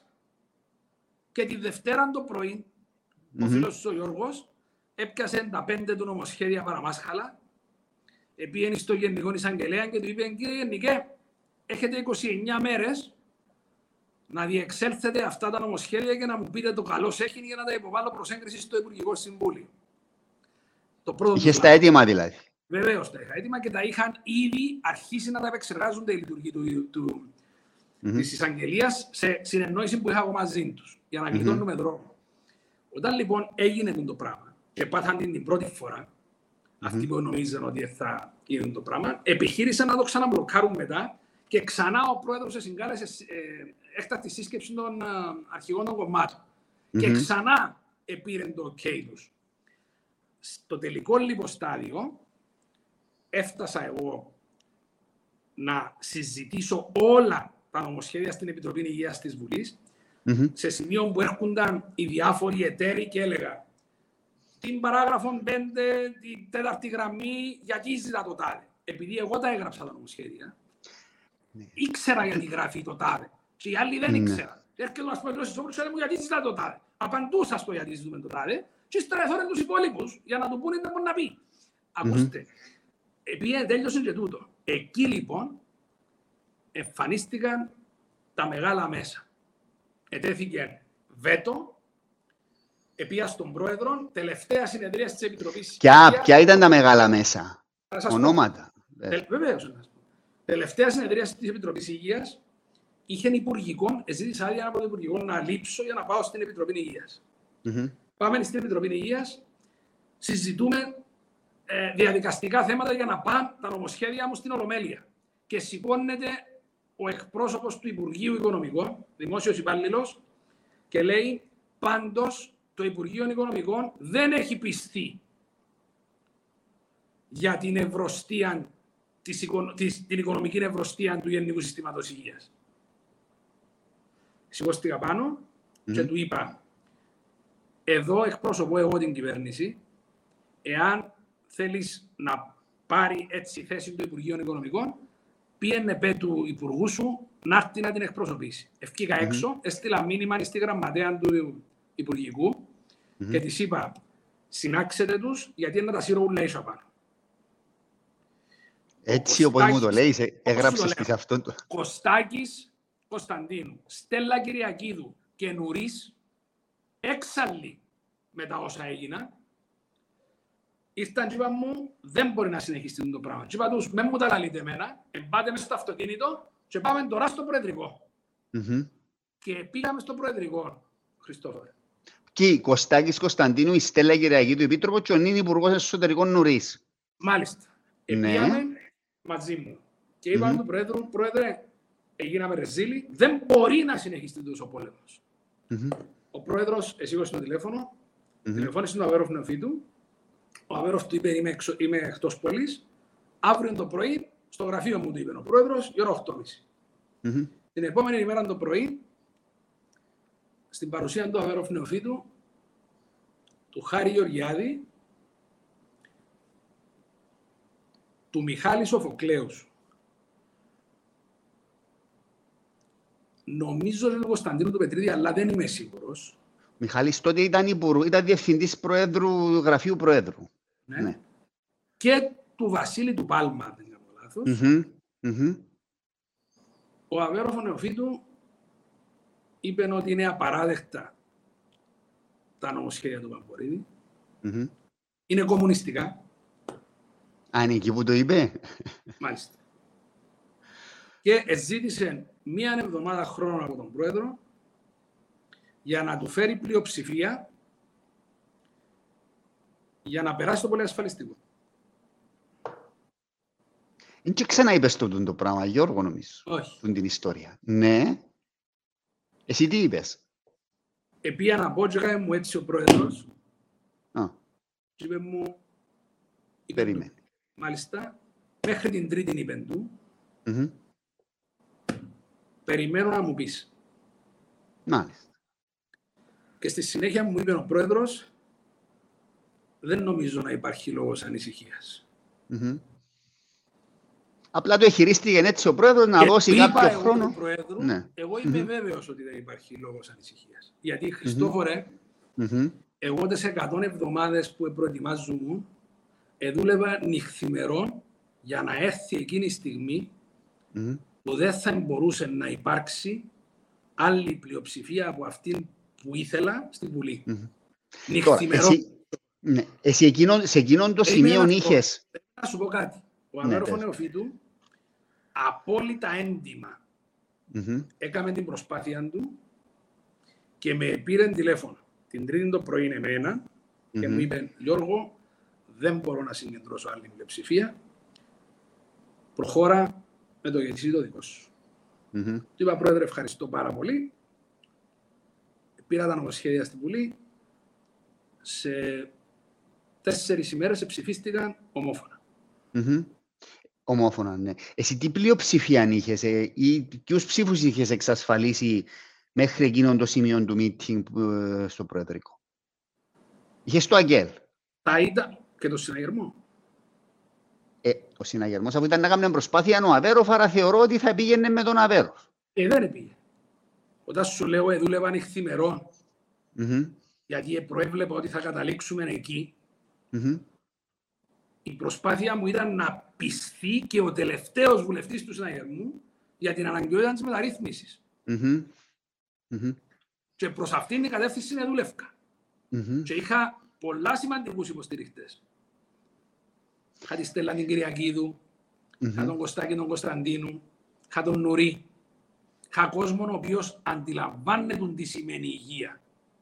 Δεν έβλεπε την υγεία που την απ' έξω και να το βλέπει σαν ε,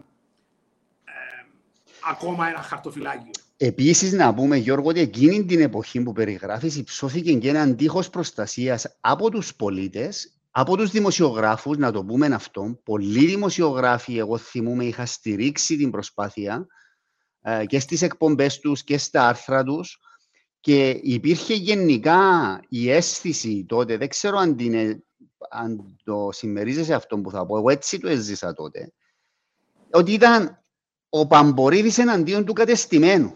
Βασικά έτσι σχηματοποιήθηκε η κατάσταση. Δεν είναι τίποτε τυχαίο είναι αποτέλεσμα σκληρής δουλειάς που λες. Mm-hmm.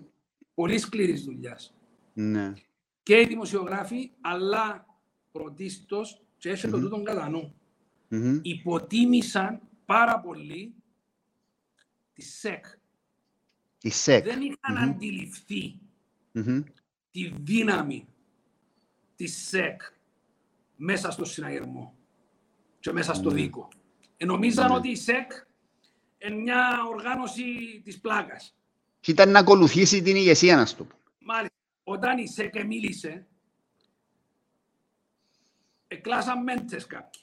Συγγνώμη για mm-hmm. Ε, μίλα μου λίγο για τη συνεργασία που είχες τότε με το Αγγέλ. Ε, ξαναμίλησες για τούτον. Είπες ότι ήταν μια έτσι πολύ καλή συνεργασία και ο άντρος ο Κυπριανού που τον είχα στο podcast είπε ότι ε, καταφέρετε και βρείτε έτσι κοινούς ε, διάβλους επικοινωνίας, διότι θα σε ρωτήσω και μετά για τις προεδρικές, οπότε αν έχει σχέση τη, η ζήμωση που έγινε τότε. Με το Αγγέλ υπήρξε μια ξεκάθαρη ε, συνεννόηση που μιας αρχής. Εγώ mm-hmm. επία ήβρα τον Γιώργο τον λουκαιδη mm-hmm. και τον άντρα τον Κυπριανού και τους είπα, mm-hmm. κύριοι, αν θέλετε το γεσί όπως λέτε ότι το θέλετε, ελάτε να βάλετε πλάτη για όλη την μεταρρύθμιση, γιατί δεν πρόκειται να γίνει το γεσί χωρίς την αυτονόμηση. Πρέπει να σας πω ότι το Αγγέλ δεν ήθελε την αυτονόμηση με τίποτα. Ναι. Ήταν λοιπόν το νερό στο κρασί του αγγελ η αυτονόμηση.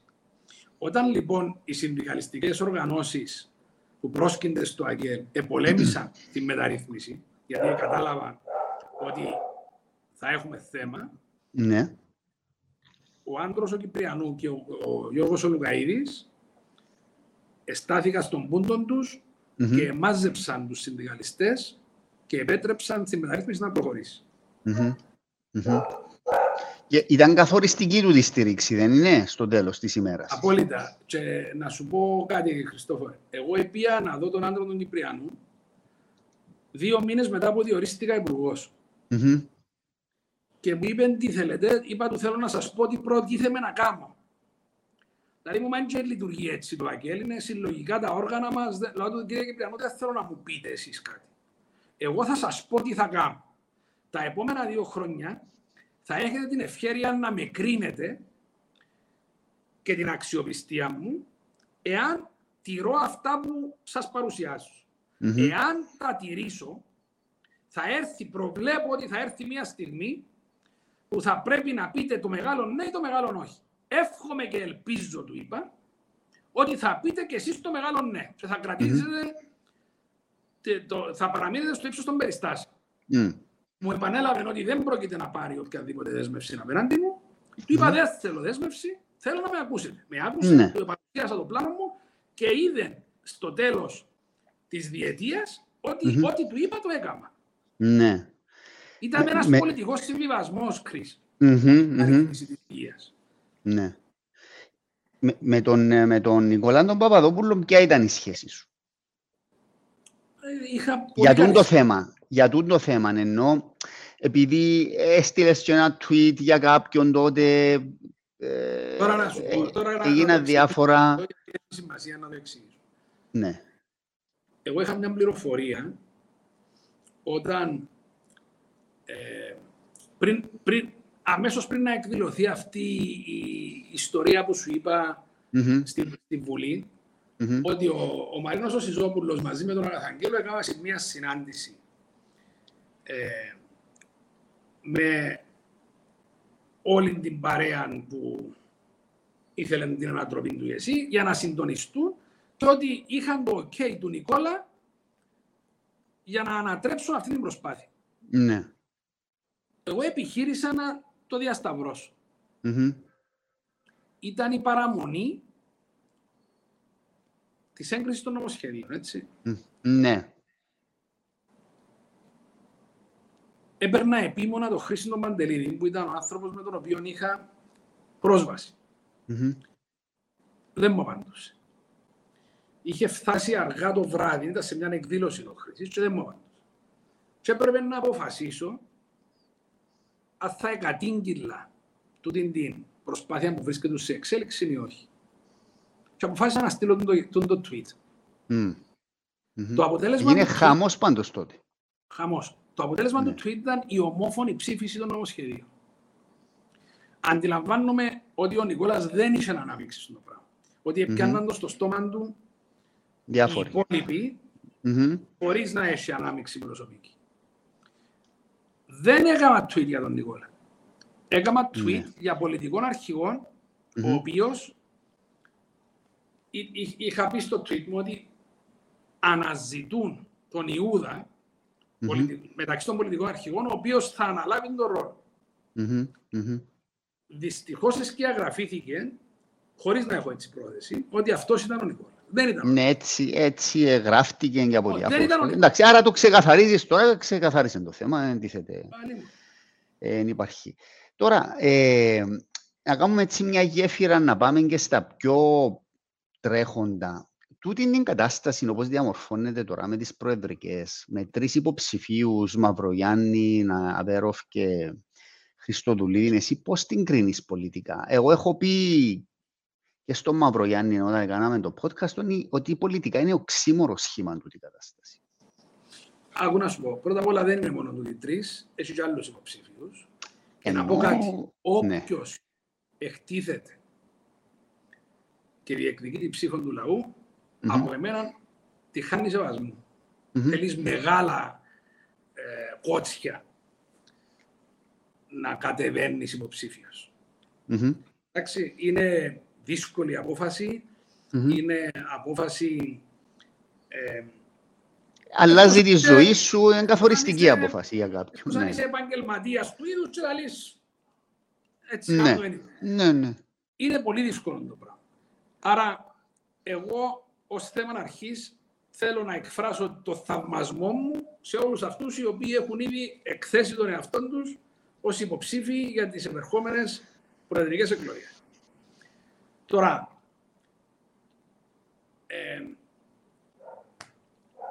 τι... Το ότι εντρήστε οι συνεργάτες του Πρόεδρου Αναστασιάδη, ότι η αντιπολίτευση το ΜΕΝ δίκο θα στηρίξει το Χριστόδουλίδη, το ΜΕΝ Αγγέλ το Μαυρογιάννη, αυτό το πράγμα βγάζει πολιτική υγεία. Όχι, μα το, το, το, τι, τι, σημαίνει το πράγμα; Τώρα μισό λεπτό. Εγώ θεωρώ ότι δεν πρέπει τα κόμματα να παίζουν καθοριστικό ρόλο σε εκλογή Πρόεδρου της Δημοκρατίας. Μιλούμε για μια εκλογή άμεση από τον λαό ενός προσώπου. Δεν αντιλαμβάνομαι ποιος ο ρόλος των κομμάτων για να αποδηγετούν τον κόσμο. Αυτό το πράγμα ως θέμα αρχής, εγώ το απορρίπτω. Παίζουν ρόλο. λέω ότι. Μου επιτρέψεις να σου πω γιατί. Ναι. Mm-hmm. γιατί ο ψηφοφόρος ενός κόμματος να πρέπει δεν ε, είμαστε στην Αμερική που να βγάλουμε εκλέκτορες. Αν ήταν έτσι, ας ευκάλαμε ο καθένας να λαλούμε ε, έχει 25% ο, το ΑΚΕΛ, έχει 30% ο συναγερμός, έχει 15% το δίκο, πιένετε και έβρετε ποιος είναι ο επόμενος μας άρχοντας. Εγώ το μέμφω με το πράγμα. Επιτείνει τη διαπλοκή στην οποία αναφέρθηκα προηγουμένως. Κάμνει, ενθαρρύνει τις αλλαξοκολλιές μεταξύ των πολιτικών αρχηγών, τα να μου να σου τανίσω, να καταφέρω το ένα, να καταφέρεις το άλλο. Τούτα τα πράγματα για μένα είναι ξένα στη δική μου κουλτούρα. Αρχίζω λοιπόν με μια αφετηρία και λέω είσαι κύριε κόμμα το οποίο θεωρείς ότι μπορείς να απευθυνθείς με τον αρχηγό σου όπως κάνει το, ο συναγερμός, κάμε το. Κάμε το. Παίρνεις το ρίσκο σου γιατί χρωματίζεις τον υποψήφιο σου μονόχρωμο και mm. απευθύνεσαι σε ευρύτερο ακροατήριο, ελπίζοντας ότι θα αποκομίσεις από εκεί ωφέλη. Ναι. Το να λες όμως του άλλου, μην τολμήσεις να πάεις υποψήφιος έξω από το μαντρί.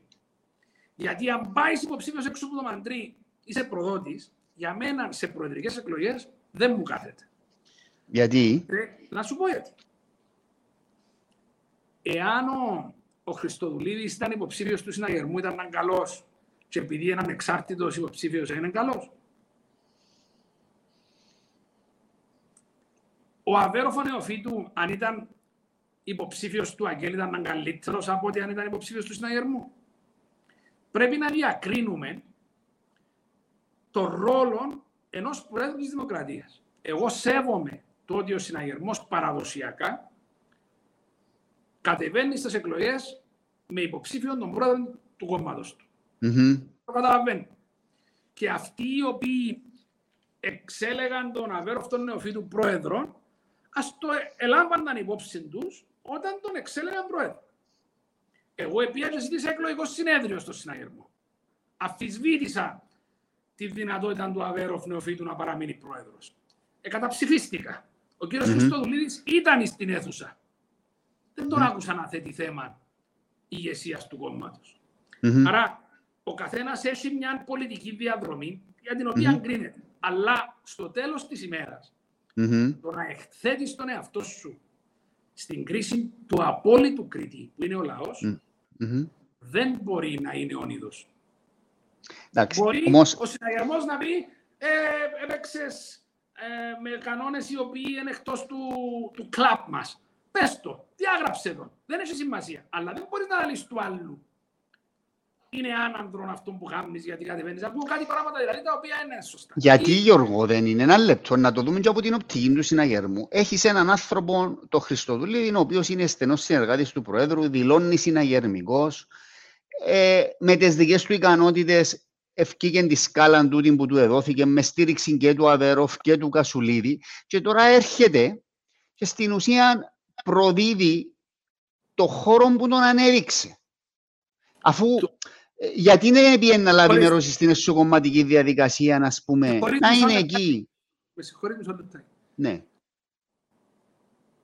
Πώς τον προδίδει το χώρο που τον ανέδειξε, εννοείς είναι αχάριστος επειδή αυτοί του έδωσαν τις ευκαιρίες να κυβερνήσει, τούτον μπορεί να το πεις, αν θέλεις. Και τούτο μπορείς να το πεις για να σκιαγραφίσεις το ποιόν του ανδρός. Δηλαδή να πεις, μισό λεπτάκι, Το ίδιο μπορείς να πεις για κάποιον, ας πούμε, ο οποίος ήταν με μια κοπέλα 15 χρόνια και επειδή γέρασε η κοπέλα, εξαπόλυσε και πια μια μητσά.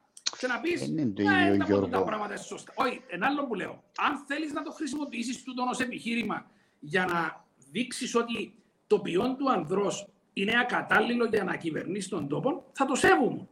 Αλλά το να λες ότι άπαξ και ανοίγεις σε έναν κόμμα, οι αποφάσεις που λαμβάνει αυτό το κόμμα είναι απόλυτα δεσμευτικές πάνω σε όλα τα μέλη του κόμματος και να κόψετε το λαιμό σας, εμένα τουλάχιστον μου θίγει την, την, την, την, την δημοκρατική μου αντίληψη. Γιατί; Όχι, να σου, διαφωνώ να σου εξηγήσω γιατί. Με αυτό που έκαμες εσύ, σου φέρω το παράδειγμα το δικό σου. Εσύ ευκήκες στο Γενάρη και είπες κύριε, εμένα είχα μια διαδρομή, επία τον Ιούνιο του 19 τα είπα, έχουμε διαφορετικές απόψεις και αποχώρησα από το Συναγέρ. Άρα εσύ ε, το, το, το, το Γενάρη, όχι, εν ουσιαστικό, ε, διαχώρισε τη θέση σου. Είπες ότι εμένα δεν με εκφράζει πλέον τούτος ο χώρος. Άρα εσύ, ως Παμπορίδης ή οποιοδήποτε άλλος στη θέση σου, θα ενομιμοποιεί το να έρθει να πει κατεβαίνω ανεξάρτητος. Ο Χριστοδουλίδης όμως τι κάνει. Λέει, εγώ είμαι ε, δυσικότερο του Δυσί, παραμένω μέλος, παρακαταθήκη Αναστασιάδη κλπ. Και ο Βαλό υποψήφιος. Ένα λεπτό, ρε φίλε. Αφού είσαι ανεξάρτητος, γιατί δεν παρετήσει από το κόμμα και προσπαθείς με τον τρόπο προσπαθείς με τον τρόπο να λιεύσεις από τη λίμνη του κόμματος σου. Βασικά, ερώτηση, γι' αυτόν το κάνει. Ερώτηση. Ναι. Έτσι απευθύνεται ο Χριστοδουλής σε παλάβους. Απευθύνεται στους πολίτες. Δηλαδή, το αλλιεύω που το κόμμα μου... Μα, με συγχωρείς μισό λεπτάκι. Εάν ο πολίτης δεν μπορεί να διακρίνει τον που εσύ λες, ε, καλά ρε κουμπαρέ, έκατσες 9 χρόνια και στα 9 χρόνια αποφάσισες ότι έσου σου κάνουν και πάεις μόνος σου mm-hmm. και ψηφίσει τον, του εκεί. Ποιοι είμαστε εμείς που να τον κρίνουμε τον κόσμο. Ο, ναι, σίγουρα σε το συμφωνώ. Αν το ψηφίσει ο κόσμος και είναι με την ευλογία τη, της, των ψηφοφόρων, εμείς δεν έχουμε να πούμε τίποτε. Εμείς... Μα αυτό το λέω. Είναι, ένα είναι, λεπτό. Εμείς κρίνουμε είναι πολιτικά. Συμφωνώ. Είναι Γιώργο, κρίνουμε πολιτικά ότι ένας άνθρωπος λέει: Εγώ είμαι μέλος του συναγερμού και βάλω ανεξάρτητος. Τούτο το πράγμα είναι αν μη τι άλλο ξύμορο πολιτικά. Δεν γίνεται. Όπως και δεν γίνεται ο συναγερμός να λέει «Ε, σε διαγράφω». Δεν κάνεις πειθαρχικό παράπτωμα, σε αφήνω μέλος του συναγερμού. Εντακτικισμοί όμως τούτη ρε Χριστόφορε. Ε, εντάξει, μην το κάνεις το πράγμα. Ε, ε, εγώ καταλαβαίνω το συναγερμό γιατί διαγράφει τώρα το Χριστοδουλίδη. Γιατί, ξήγα μου το και εμένα που το καταλάβω. Θα σου πω, επειδή ο Χριστοδουλίδης φαίνεται να έχει απήχηση στη βάση του κόμματος, τυχόν mm-hmm. διαγραφή του, θα μπορούσε ενδεχομένως να δημιουργήσει τριγμούς στη συνοχή του συναγερμού ως κομματικού χώρου, ως παράταξη. Και επειδή ο συναγερμός, το ΑΚΕΛ, το δίκο δεν είναι του Αβέροφ, του Στέφανου και του Νικόλα Εσάη, και έρχονται και παρέρχονται οι αρχηγοί, μία μέρημνα για, το, για την επόμενη ημέρα. Δεν είναι τούτο. Εγώ, εγώ θέλω να, να πάμε ένα βήμα πίσω και να πούμε. Ο Μακρόν στη Γαλλία επαρετήθηκε, εδιαφώνησε, έκαμε την κίνηση του, έβαλε υποψήφια και κλαίγει.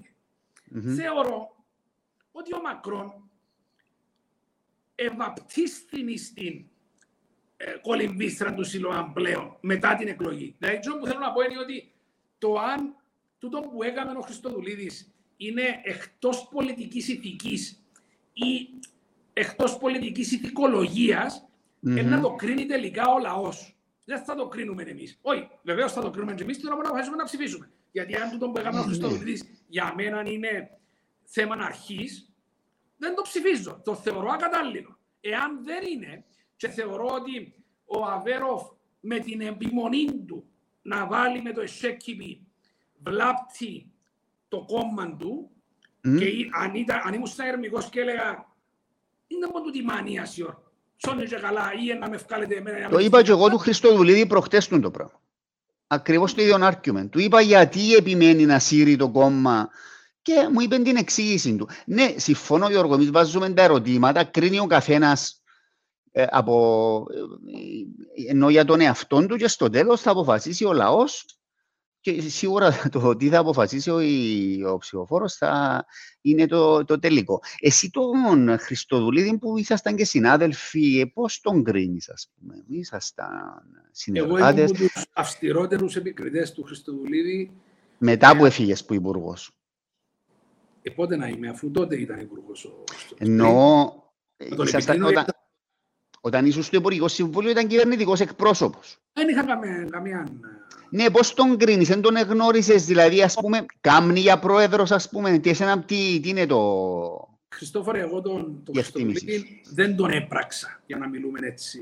Α, δεν, δεν έχεις εγώ άποψη. Ήμουν δυόμιση χρόνια υπουργός, mm-hmm. όταν ήταν κυβερνητικός εκπρόσωπος ο, ο, ο Χριστοδουλίδης. Mm-hmm. Δεν είχα επαφή μαζί του, δεν συνεργάστηκα μαζί του, δεν mm-hmm. τον έπραξα επαγγελματικά. Δεν, δεν χρειάστηκε να δουλέψουμε μαζί. Στην, ε, ε, στη φάση που έγινε υπουργός εξωτερικών, επειδή έχω μια ε, ειδικότητα στο, στα γεωπολιτικά και στα θέματα της ενέργειας. Ε, έβλεπα τα πράγματα διαφορετικά με τον τρόπο που τα έβλεπε ο Χριστοδουλίδης και ήμουν ιδιαίτερα επικριτικός, χωρίς mm. να γίνει προσωπικό ποτέ το θέμα. Έτσι, εγώ, μάλιστα, πήρε με και τρεις φορές τηλέφωνο να, να με ρωτήσει γιατί, mm-hmm. τι εννοείς με το τάδε, τι εννοείς με το άλλο, τι να κάνουμε με τζίνο, τι να κάνουμε με το και το θεώρησα ότι είναι υγιές του το πράγμα που mm-hmm. δεν, Του έστειλες και επιστολή όμως για θέματα του Κυπριακού κλπ. Όχι, δεν έστειλε επιστολή. Ζήτησε μου να του ετοιμάσω ένα ah. σημείωμα για κάποιες πτυχές της ΑΟΣ. Και ετοίμασα, mm-hmm. του και του έδωσα. Δεν έστειλα του επιστολή. Ναι, ε, ναι.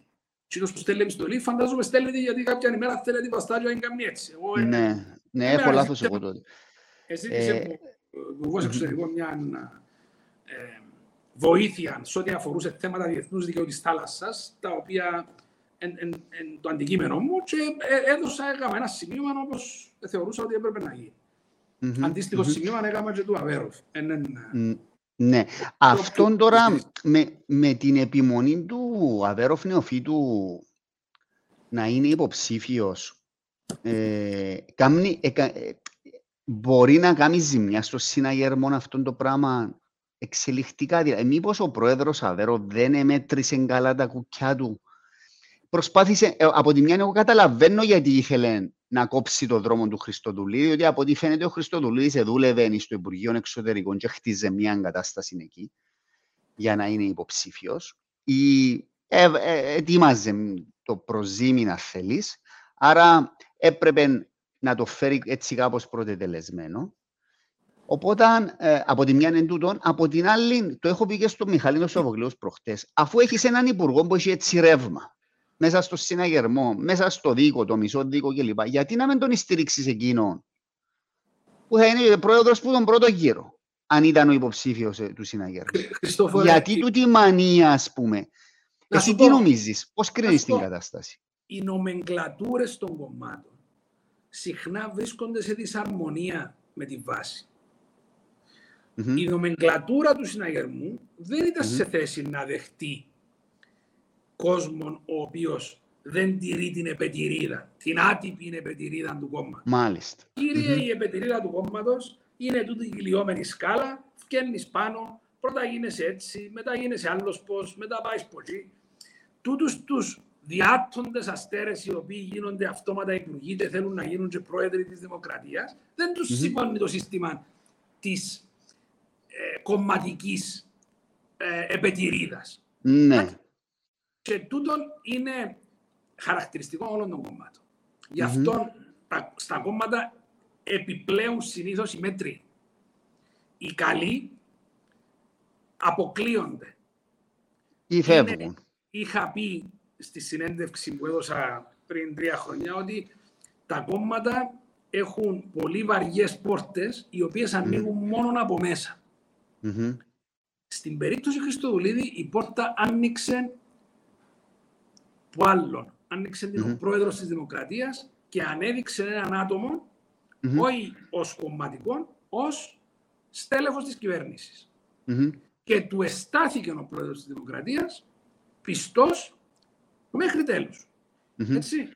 Και μέχρι και σήμερα θα έλεγες; Δεν τον άκουσα τον πρόεδρο να λέει οτιδήποτε αρνητικό για τον Χριστό. Ενώ έχει λεχθεί ότι έφυγε του στη συνέντευξης του πρόεδρου και είπε να κάνει δεύτερη σκέψη ο Αβέροφ, μετά έκαμε ανακοίνωση και είπε ότι μα εννοούσα έτσι.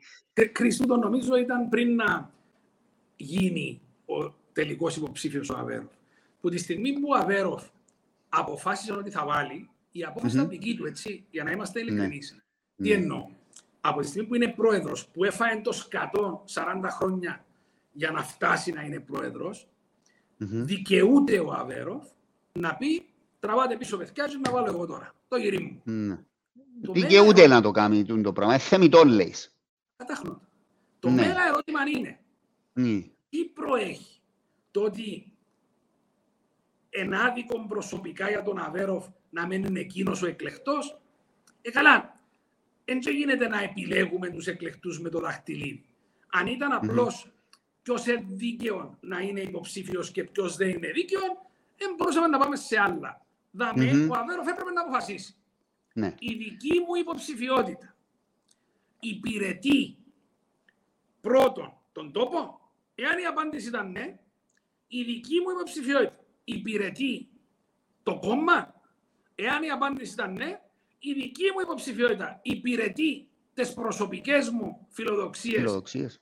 και ε, ε, θέλω μου, ας πούμε. Ναι. Επιθυμίες.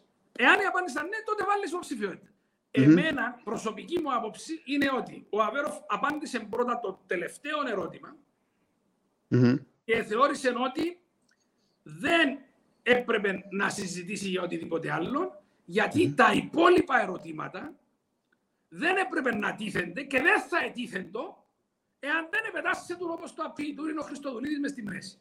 Mm-hmm. Mm-hmm. Θα σου πω κάτι, Χριστόφο. Εχάλασε τη σούπα ο Χριστοδουλίδης. Και ο Χριστοδουλίδης να με επετάσσεται του, κάποιος mm-hmm. άλλος θα επετάσσεται.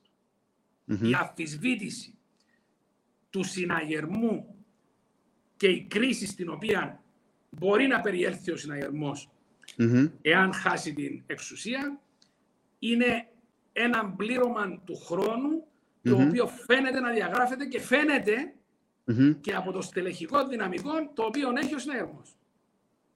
Εννοείς έχει αποψηλωθεί, έχει αποψηλωθεί ναι. ο συναγερμός. Κατά την άποψη μου, ναι. Ναι. Τώρα, στα τρία... Πριν 15 χρόνια που είσαι Χάσικον, είσαι Μαρκίδιν, είσαι Κασουλίδιν, είσαι ναι, κατάλαβα τι εννοείς. Κατάλαβα τι εννοείς. Τώρα είναι ένας, ε, μια ελαφρά ταξιαρχία θα έλεγα. Έχει αλλαγή φρουράς. Έχει αλλαγή φρουράς ο συναγερμός και τα άλλα τα κόμματα και τα άλλα μεγάλα και στο ΑΚΕΛ ας πούμε βλέπουμε άλλοι άνθρωποι, άλλη νοοτροπία. Ε, από τα τρία ερωτήματα που έβαλες, εγώ θέλω να μου απαντήσεις το, το πρώτο. Την εκτίμηση τη δική σου, Αβέροφ, η υποψηφιότητα Αβέροφ και η εκλογή Αβέροφ εξυπηρετεί τον τόπο σε αυτήν τη συγκυρία πάντα που μιλούμε πιστεύεις εσύ. Δηλαδή είναι ο άνθρωπος, ε, Γιώργο, που να μας πάρει παρακάτω. Ε, ε, χωρίς να αφισβητούμε τις ικανότητες του ανθρώπου ή την, ή την που αποδεδειγμένα έχει Χριστό, και για να είναι στην πολιτική τόσα χρόνια. με τον εξής mm-hmm. τρόπο. Mm-hmm. Θεωρώ ότι ο Αβέροφ θα υπηρετούσε καλύτερα τον τόπο από τη θέση του Προέδρου του Συναγερμού και όχι mm-hmm. από τη θέση του ε, Ξεκάθαρη απάντηση. Λοιπόν, τώρα, ε, να πούμε και για τον Γιώργο Μαμπορίδη λίγο. Ε, εσύ είχες και έχεις έναν ισχυρό ρεύμα υποστήριξης. Πάρα πολλοί κόσμος επίστευαν ότι έπρεπε να μπει και εσύ σε, σε το παιχνίδι, σε αυτήν τη διαδικασία πριν είπες ότι εγώ εκφράζω το σεβασμό μου για αυτούς που έκαναν το βήμα και χτίθενται πλέον στα μάτια των ψηφοφόρων και της κοινωνίας. Ο Γιώργος Παμπορίδης γιατί δεν έκαμε τούτον το βήμα; Στη Να. συνέντευξη σου στην καθημερινή, Γιώργο, ε, ε, ε, ζωγράφησες έναν πίνακα τι πρέπει να έχει, ποια προσόντα πρέπει να έχει ένας υποψήφιος πρόεδρος και ένας ενδυνάμει πρόεδρος. Και εγώ θα σου έλεγα αυτά που είπες, τα πληρείς όλα εσύ. Ε, μα ενδεχομένως να τα έλεγα γιατί ήθελα να προωθήσω και τον εαυτό μου. Εντάξει, εγώ εγκαλόπιστα που το λέω. Και δηλαδή, εγώ, ε, δεν δε χρωστάς χάρες σε κόμματα, έχεις την εμπειρία του ΓΕΣΥ, έχεις την παρακαταθήκη του ΓΕΣΥ, εσυγκρούστηκες με συμφέροντα, Άρα, γιατί ο Γιώργος Παμπορίδης δεν έκαμε τούτον το βήμα να θέσει τον εαυτό του στη διάθεση του λαού; Να σου πω. Εγώ πιστεύω ότι η εμπλοκή με την πολιτική ε, πρέπει να κατατείνει στην βελτίωση της ζωής των πολιτών και στην αναβάθμιση της ζωής στη χώρα μας. Ναι. Πρέπει να προσπαθούμε όλοι που εμπλεγόμεθα στην πολιτική να ανεβάσουμε τον τόπο λίγο πιο ψηλά για να μπορέσει να γίνει καλύτερος ο τόπος. Όχι για τους λίγους, για Θεωρώ ότι το μεγαλύτερο πρόβλημα της πατρίδας μας, λόγω μεγέθους, είναι η διαφθορά, η διαπλοκή, για να είμαι πιο mm-hmm. ακριβής, και τα κουμπαρατα Επίσης θεωρώ ότι τα κόμματα, όπως τα περιέγραψα προηγουμένως με τις κομματικές επετηρίδες, ελέγχονται πλήρως από τους μέτριους. Για να μπορέσουν να εξυπηρετήσουν τους κομματικούς μηχανισμούς βολεύουν καλύτερα οι μέτροι. Με αποτέλεσμα οι άριστοι, και έχει πάρα πολλούς άριστους, Χριστόφορε Κύπρος, να αποστρέφονται την πολιτική όπως ο θκιά όλο στο λιβάνι. Ναι. Δεν μπορούν αυτοί οι άριστοι να προσελκυστούν στην να έρχονται από την πολιτική ζωή του τόπου για να βοηθήσουν τον τόπο. Έχουν αποκλειστεί. Και έχουμε εγκλωβιστεί σε τούτη την νοοτροπία του τάνα μου να σουτανώ και ουσούτε να περάσουμε και το mm-hmm. μεν εκατόνεται τα χώματα. Και ανακύκλωση. Και ανακύκλωση. Μάλιστα. Επειδή θεωρώ το πρόβλημα το εθνικό μας ως υπαρξιακό πρόβλημα. Επειδή mm-hmm. ειλικρινά φοβούμε ότι μια ημέρα θα ξυπνήσουμε όπως ξυπνήσαμε την 20η Ιουλίου του 1974 όσοι ζούσαμε και θα συνειδητοποιήσουμε ότι ό,τι επάθαν οι Ουκρανοί θα συμβαίνει σε εμάς και δεν θα το χωρεί ο νους μας πάλι. Θα λαλούμε, μα πώς είναι δυνατόν; Μα είμαστε mm-hmm. Ευρωπαϊκή Ένωση. Μα πώς γίνεται να μας αφήνουν μόνους μας; Επειδή λοιπόν το φοβούμε το πράγμα, θεωρώ ότι τα κόμματα έπρεπε να ήταν αυτοί οι πυλώνες που θα προκαλούσαν την ανάταση της κοινωνίας, θα επαραμέριζαν τις διαφορές τους για να μπορέσει ο τόπος να πάει μπροστά. Mm-hmm. το πράγμα δεν υπάρχει. Εγώ, mm-hmm. όταν υπηρέτησα και ένα τα δυόμιση χρόνια, έκανα βίωμα μου το ενώνουμε δυνάμεις που επικαλεί το Αναστασιάδης. Mm-hmm. Εχρησιμοποίησα και καρότσο, αλλά και μαστίγιο, για να πετύχω τη μέγιστη δυνατή πολιτική συνένεση για το καλό του τόπου. Mm. Τούτο το πράγμα δεν εκτιμήθηκε από τα κόμματα. Δεν εκτιμήθηκε από τα αθέλιστα οργανωμένα σύνολα. Παρά μόνο από τους ασθενείς. Mm-hmm. Έκαμα τόσους πολλούς εχθρούς που αν σου περιγράψω το παρακράτος το οποίο υφίσταται σε τι δοκιμασίες με έχει βάλει τα τελευταία τέσσερα χρόνια μετά που έφυγα από υπουργός, με ελέγχους φόρου εισοδήματος, κοινωνικών ασφαλίσεων, με ελέγχους των τραπεζικών μου λογαριασμών που είναι σόβρακον το mm. confidentiality στην Κύπρο, με απειλές, με έναν τύπο ο οποίος, εσύ ξέρεις την ιστορία, έναν, mm. έναν ε, κατάδικο τον οποίο έβαλα εγώ στη φυλακή για απαταιωνιά του, για πελάτη μου, mm-hmm. να με κυνηγά και να με καταγγέλει δεξιά και αριστερά με πολιτικές πλάτες, δεν μπορώ να σου περιγράψω.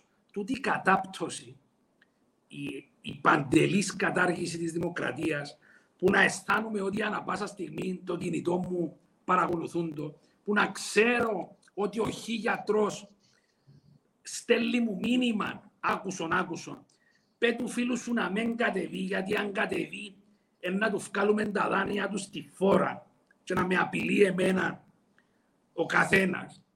Είναι απλώς μια δυσοδεία η οποία είναι η καθημερινότητα κάποιου ανθρώπου. Ο τόπος βρίσκεται σε έσχατο σημείο. Εγώ τι έκανα λοιπόν, Χριστόφορε, και θα είμαι απόλυτα ειλικρινής. Έκανα μία συνάντηση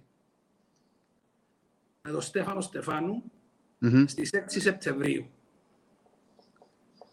Και του είπα ότι εάν αναλάβει πρωτοβουλία για μια νέα τάξη πραγμάτων, η οποία θα στοχεύει στην πλήρη μεταρρύθμιση του τόπου, χωρίς να αποκλείεται κανένας, εγώ προτίθεμαι να συμμετάσχω. Θεωρώ ότι εκείνο που έλεγαν οι Αμερικάνοι ότι η πολιτική είναι όπως τις πάνες των μωρών και κάθε λίγο καιρό πρέπει να αλλάζουν για τον ίδιο λόγο που αλλάζουν και οι πάνες, ισχύει και ισχύει και στην Κύπρο. Ειλικρινά θεωρώ ότι θα είναι προς όφελος του συναγερμού να μείνει εκτός εξουσίας για κάποια περίοδο. Mm-hmm. Ειλικρινά θεωρώ ότι είναι προς όφελος της αντιπολίτευσης να δει πιο μακριά από το δάχτυλο της και να θέλει. Είπα το του Στέφανου του Στεφάνου. Εάν mm. σας ενδιαφέρει να αλλάξετε το χαλίφι και να γίνετε εσείς χαλίφι στη θέση του χαλίφι, για να διορίζετε εσείς τους δικούς σας, αντί να διορίζουν εκείνοι τους δικούς τους, εμένα αυτή η άσκηση δεν με ενδιαφέρει. Δεν με ενδιαφέρει να μπω στην πολιτική για να κάτσω σε καρεκλούες, Χριστόφορο. Εμένα mm-hmm. με ενδιαφέρει να μπω στην πολιτική για να αλλάξει ο τόπος. Με πρώτο διακύβευμα τη λύση του Κυπριακού. Mm-hmm. Εάν υπήρχε αυτή η δυνατότητα, με τα λόγου γνώσεως σου το λέω, θα το έκανα. Και να σου πω και κάτι, εάν θεωρούσα ότι θα είχα την οικονομική δυνατότητα να τα ξαπολύσω όλα και να απευθυνθώ απευθείας στο λαό προσπαθώντας να θέσω τη σωστή ατζέντα η οποία θα πάρει τον τόπο μπροστά, θα το έκανα. Αλλά δεν μπορώ να το κάνω όπως την Καλαμιά στον κάμπο. Δεν έχω φίλους πολιτικούς. Είναι όλοι απέναντι. Δεν είμαι άνθρωπος ο οποίος θα επιβάλλω την παρουσία μου σε οποιοδήποτε. Θα πάω εγώ να πω του άλλου, εγώ είμαι ότι καλύτερο υπάρχει. Και μακάρι να ευρέθεται ένας άνθρωπος ο οποίος θα είχε τις ίδιες έγνοιες με τούτες που έχω και να εμπορούσε να πάρει τον τόπο μπροστά, εγώ θα τον υποστήριζα με τα χίλια. Γιατί σου μιλώ mm-hmm. ειλικρινά, δεν αποτελεί προτεραιότητα μου να ασχοληθώ με την πολιτική. Mm-hmm. Αυτό όμως ε, καταλαβαίνω απόλυτα τι λες. Ε, ε, πρέπει το... να σου πω ότι από την 6η Σεπτεμβρίου δεν έχω ξαναμιλήσει με τον Στέφανο Στέφανο. Mm-hmm. Ήταν με πρωτοβουλία δική σου που τον είδες στο Στέφανο; Σε, ναι. κοινωνική, σε μια κοινωνική εκδήλωση τον είδα ναι. για μισή ώρα. Α, αν, αν ήταν Δηλαδή, εσύ έχελες να ξε... Το ίδιο και με τον Νικόλα τον Παπαδόπουλο, έτσι. Mm-hmm. Δέκα μέρες αργότερα. Εσύ ε, βάζεις ως βάση ότι έπρεπε να έχεις στήριξη από ένα μεγάλο κόμμα για να βγεις μπροστά. Ε, με τούτη τη βάση που το είπες, ήταν μια γενικότερη συμμαχία, ας πούμε. Για μένα δεν ήταν θέμα να βγω εγώ μπροστά. Mm-hmm. Για μένα ήταν θέμα να, να βρεθούν, να, να σου πω ειλικρινά, έκανα μια εταιρεία κοινωνικού η οποία έχει μέσα άτομα από την αριστερά μέχρι τη δεξιά ανθρώπους οι οποίοι αντιλαμβάνονται το διακύβευμα κατανοούν την τραγική κατάσταση στην οποία έχει περιέλθει το επίπεδο ηθικής του τόπου και το επίπεδο δημοκρατίας του τόπου, επειδή ένας υπουργός έτσι το εθέλησε έπεψε τα τσουρακούθηκα τους εμπήκα στο σπίτι του άλλου, λέει και είμαστε στα, στη δεκαετία του 60 mm-hmm. και κατανοούν ότι πρέπει να γίνει κάτι. Όχι για κανένα άλλο λόγο. Γιατί σήμερα μπορεί να λαλούμε, περνούμε εν καλά, αλλά όπως σου είπα, εγώ θεωρώ ότι η Κύπρος θα μπορούσε να ήταν κάτι πολύ καλύτερο από το τι είναι σήμερα. Ναι. Και είναι think tank του, τι είναι το, η εταιρεία που έκαμες; Όχι, η εταιρεία είναι, ναι, είναι, ο στόχος της είναι να, να συγκεντρώνει άτομα τα οποία συμμερίζονται τους προβληματισμούς προκειμένου να μπορούν να έβρουν λύσεις ή να προτείνουν λύσεις σε κατευθύνσεις. Και διακρίνω ότι δεν υπάρχουν. Δηλαδή, εγώ έχω άτομα στο, στο κέντρο, άτομα στην αριστερά, άτομα στην δεξιά, που έχουν ακριβώς τους ίδιους προβληματισμούς μαζί μου και δεν πηγάζουν οι προβληματισμοί τους από τις ιδεολογικές τους κατευθύνσεις. Ούτε ναι. οι λύσεις οι οποίες αναγνωρίζονται ως ικανά εργαλεία επίλυσης των ζητημάτων πηγάζουν από τις αγκυλώσεις τις κομματικές.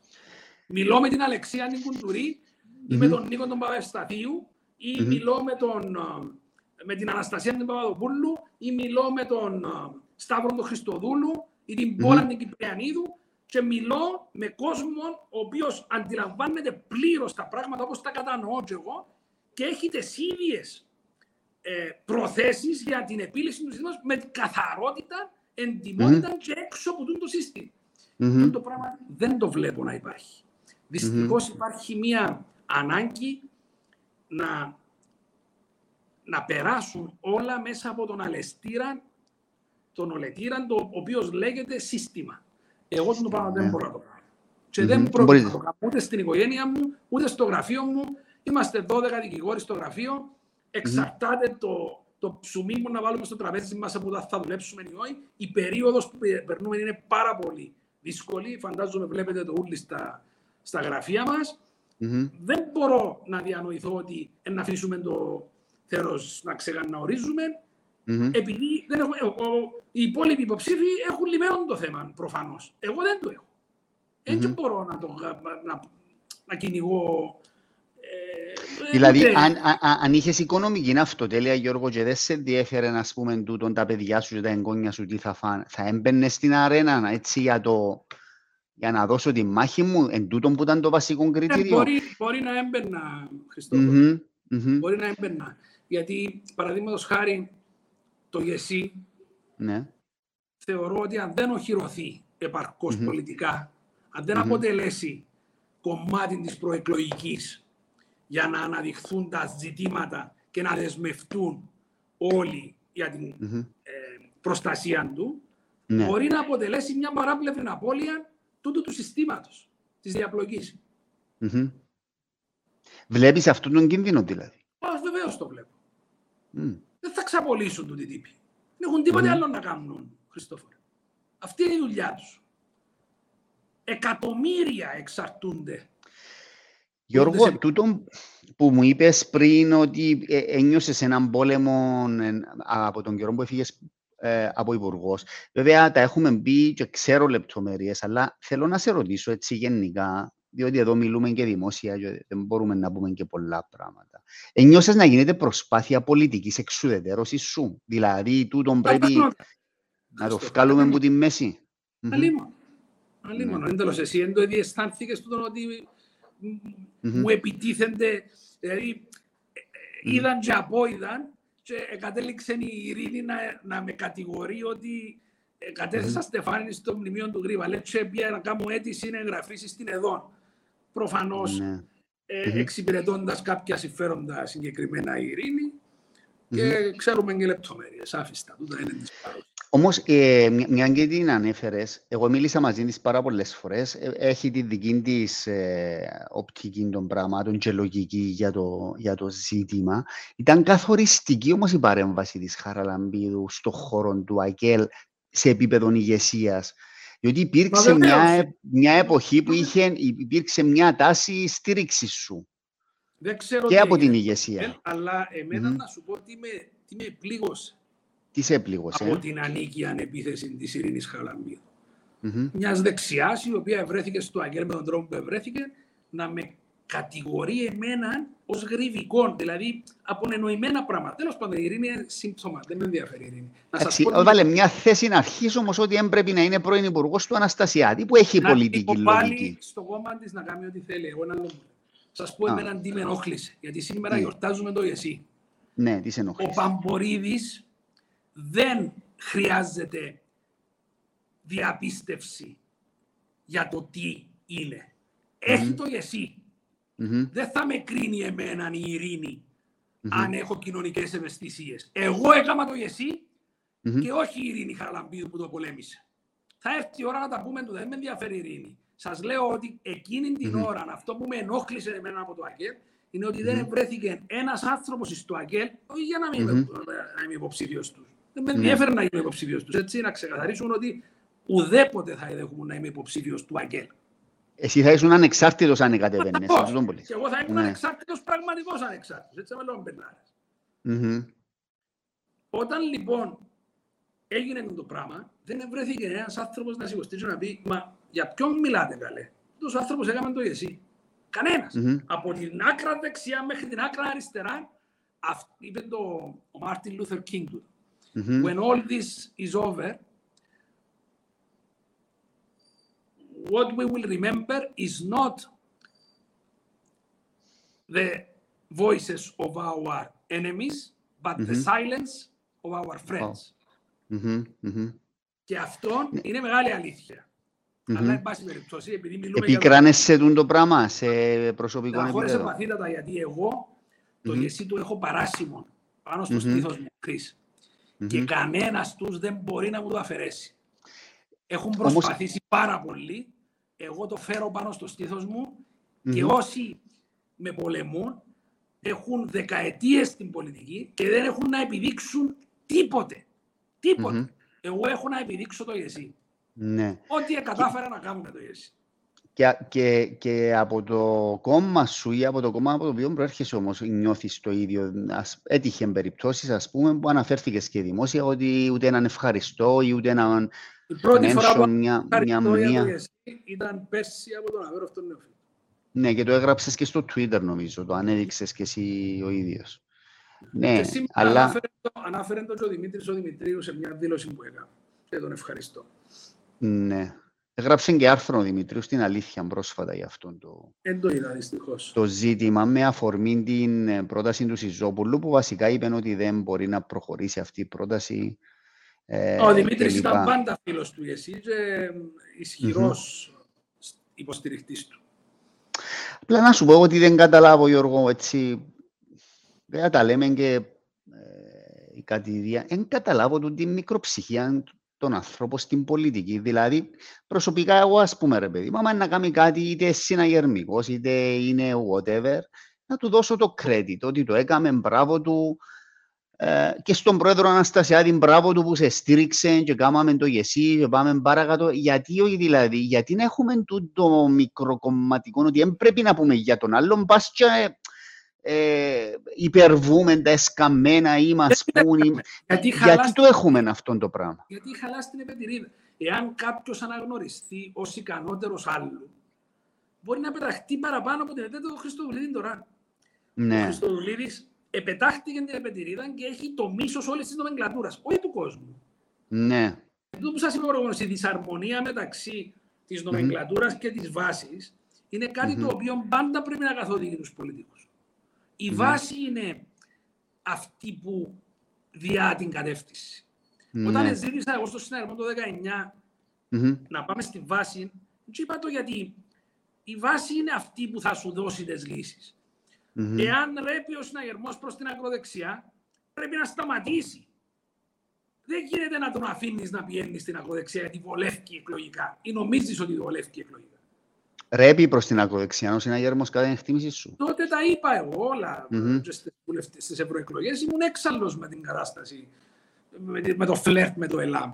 Δεν με σύμπλευση. Ναι. Δεν παίζουμε με τη δημοκρατία. Mm-hmm. Mm-hmm.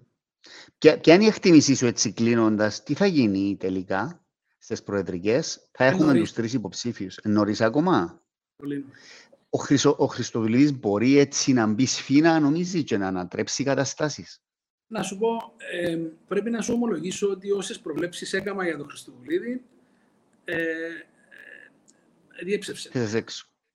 Άρα δεν, δεν ξέρω. Προφανώς κάτι, κάτι υπάρχει με το οποίο εγώ δεν μπόρεσα να μετρήσω.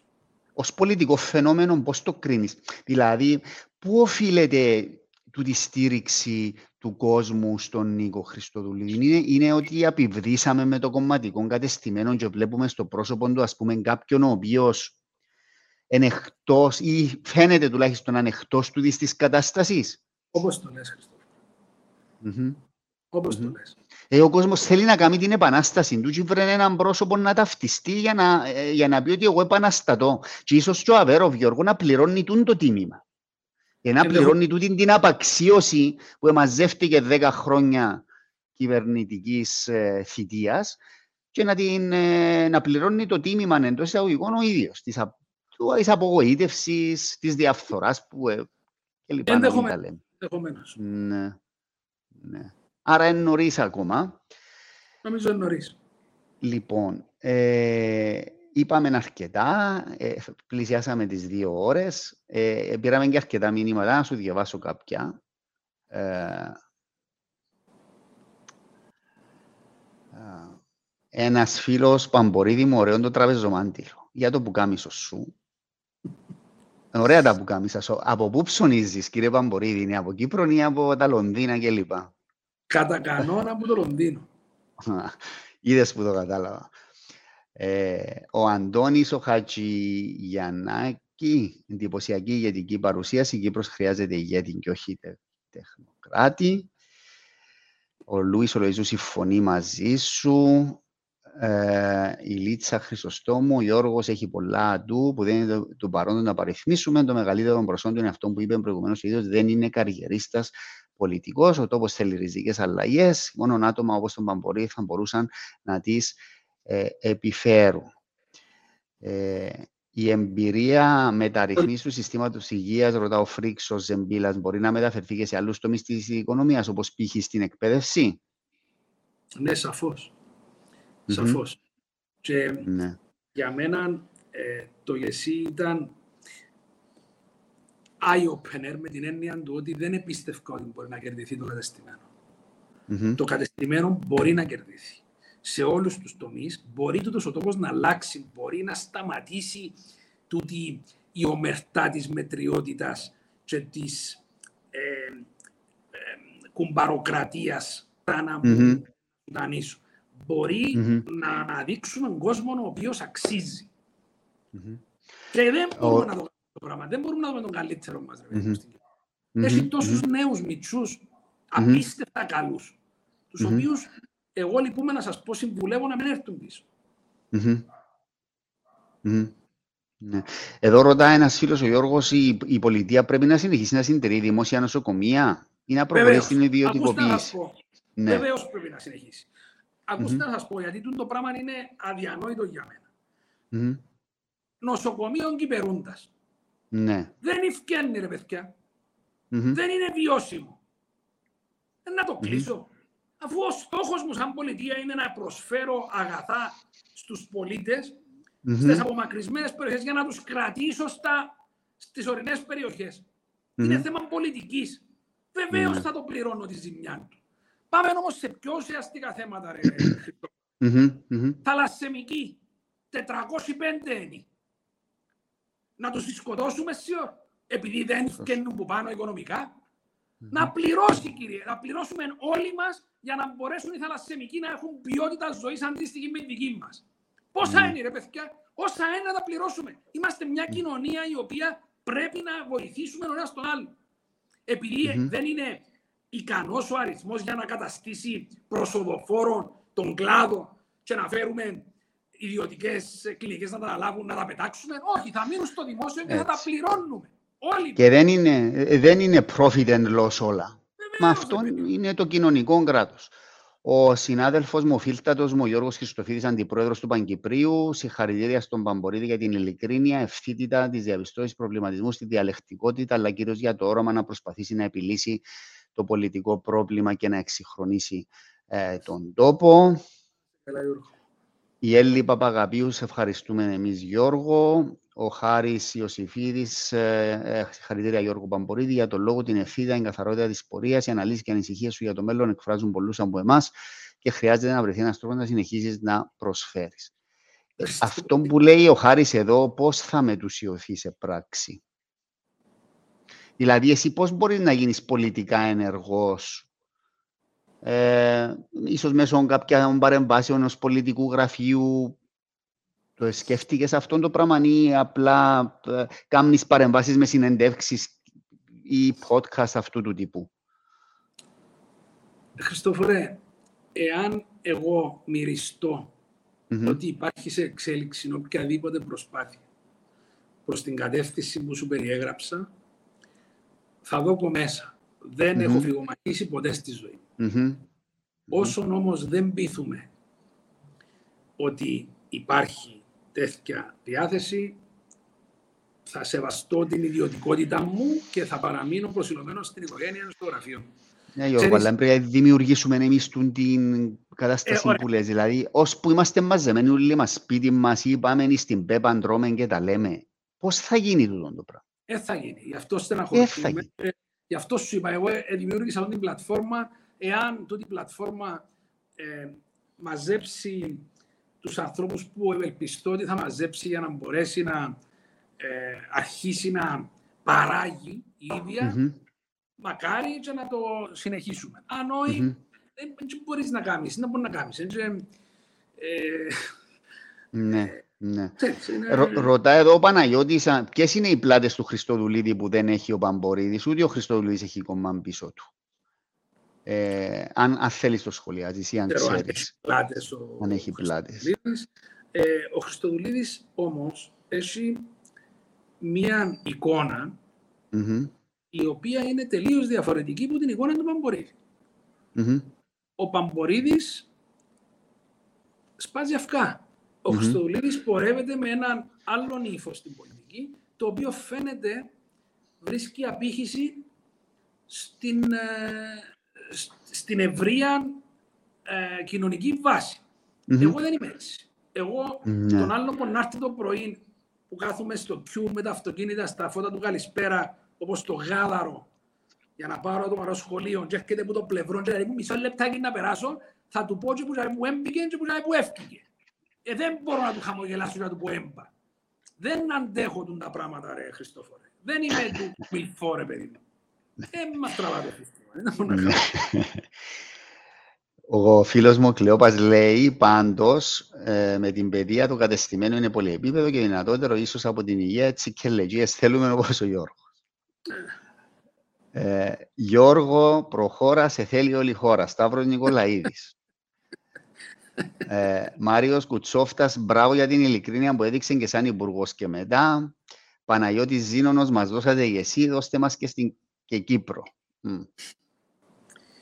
Και ο Σαρής Δημητρίου ρωτά, εσείς βρίσκεται λογικό ένας γενικός γιατρός να ανταμείβεται με μέχρι 25.000 ευρώ το μήνα τη στιγμή που ο μέσος μισθός είναι 1.700 ευρώ κάποιου νέου επιστήμονα; Όχι. Και αυτά όλα ναι. πρέπει να κοπούν mm-hmm. διαρροπάλου. Είναι αστείωτητες mm-hmm. που τα πράγματα. Είναι, ναι. Θέλει αυστηρή εφαρμογή και όποιος κλέφει που το γεσί, κλέφει mm-hmm. που εμά, κλέφει που τα παιδιά μας. Πρέπει να τους πάζουν την κελέντου. Mm-hmm. Πρέπει να είναι πολύ αυστηρές οι ποινές σε τους ανθρώπους. Mm-hmm. Άρα πρέπει να εντατικοποιηθούν οι ελέγχοι και είπαμε είναι, είναι μια καμπύλη το γεσί, πρέπει να του δώσουμε λίγο χρόνο για να, ναι, αλλά για η να προχωρήσει. Πρέπει να σταματήσει. Πρέπει και η ανοχή πρέπει να σταματήσει. Ναι. Ε, η σημασία του γεσί φάνηκε και μέσα στο COVID, Γιώργο. Βέβαια. Και τη βλέπουμε και, εμείς που έχουμε, που έχουμε γονείς κάποιας ηλικίας που πάνε τώρα, παίρνουν τα φάρμακα τους, κάνουν τις εξετάσεις τους, χρειάζεται να τρέχεις. λοιπόν, οπότε, ε, και εκείνο που είπες πριν, εξαρτάται και ο καθένας από πού έρχεται, τι κοινωνική θέση έχει, οικονομικά που στέκεται κλπ. για να μπορεί να εκτιμήσει ε, Χριστόφορε, είναι δύσκολο. Και λίγο νερό για να, να μείνεις. Που λες, ε, ε, εγώ ομολογώ ότι πριν να πάω στο Υπουργείο δεν είχα χαπάρει. Δεν είχα ναι. χαπάρει ότι τόσο μεγάλο κομμάτι του πληθυσμού έζησα στο, στο, στην κοσμάρα μου. Mm-hmm. Είναι mm-hmm. ντροπή μας, ρε παιδί Λοιπόν, Γιώργο μου, σε ευχαριστώ πολύ πολύ. Ε, η κουβέντα μαζί σου είναι πάντα χρήσιμη, εξαιρετική, διδακτική. Ε, πρέπει να πω. Είχαμε πάρα πάρα πολλούς, πάρα πάρα πολλούς, πολλά μηνύματα. Ε, να πω ότι θα αναρτηθεί και το ότιο αύριο, το podcast. Ε, υπάρχει και στο YouTube και στο Facebook. Μόλις τελειώσουμε μπορείτε να το δείτε ξανά. Ε, ο Γιώργος Παμπορίδης είναι, θα ήταν ένας πολύ καλός υποψήφιος πρόεδρος που δυστυχώς όμως φίλοι μου δεν θα είναι. Άρα να περιμένουμε το 27 νομίζω. Πότε είναι οι επόμενες εκλογές; Το 20... 28. Και θα δούμε. Μια τελευταία κουβέντα. Η Γαλάτια τι έμαγειρεψε απόψε; Έκαμε κοτόπουλο με ε, σαφρόν και καπάρι και ρύζι. άρα θα φας καλά. Πάντα τρώω καλά. λοιπόν, ένα τελευταίο μήνυμα, φίλτατε και να κλείσω. Λοιπόν, θέλω να πω προς τις παραγωγικές τάξεις, τους επαγγελματίες. Σε εμάς πέφτει έναν ειδικό βάρος για να αλλάξει ο τόπο. Το μερτικό της ευθύνης δεν είναι όσο είναι σε άλλους κλάδους.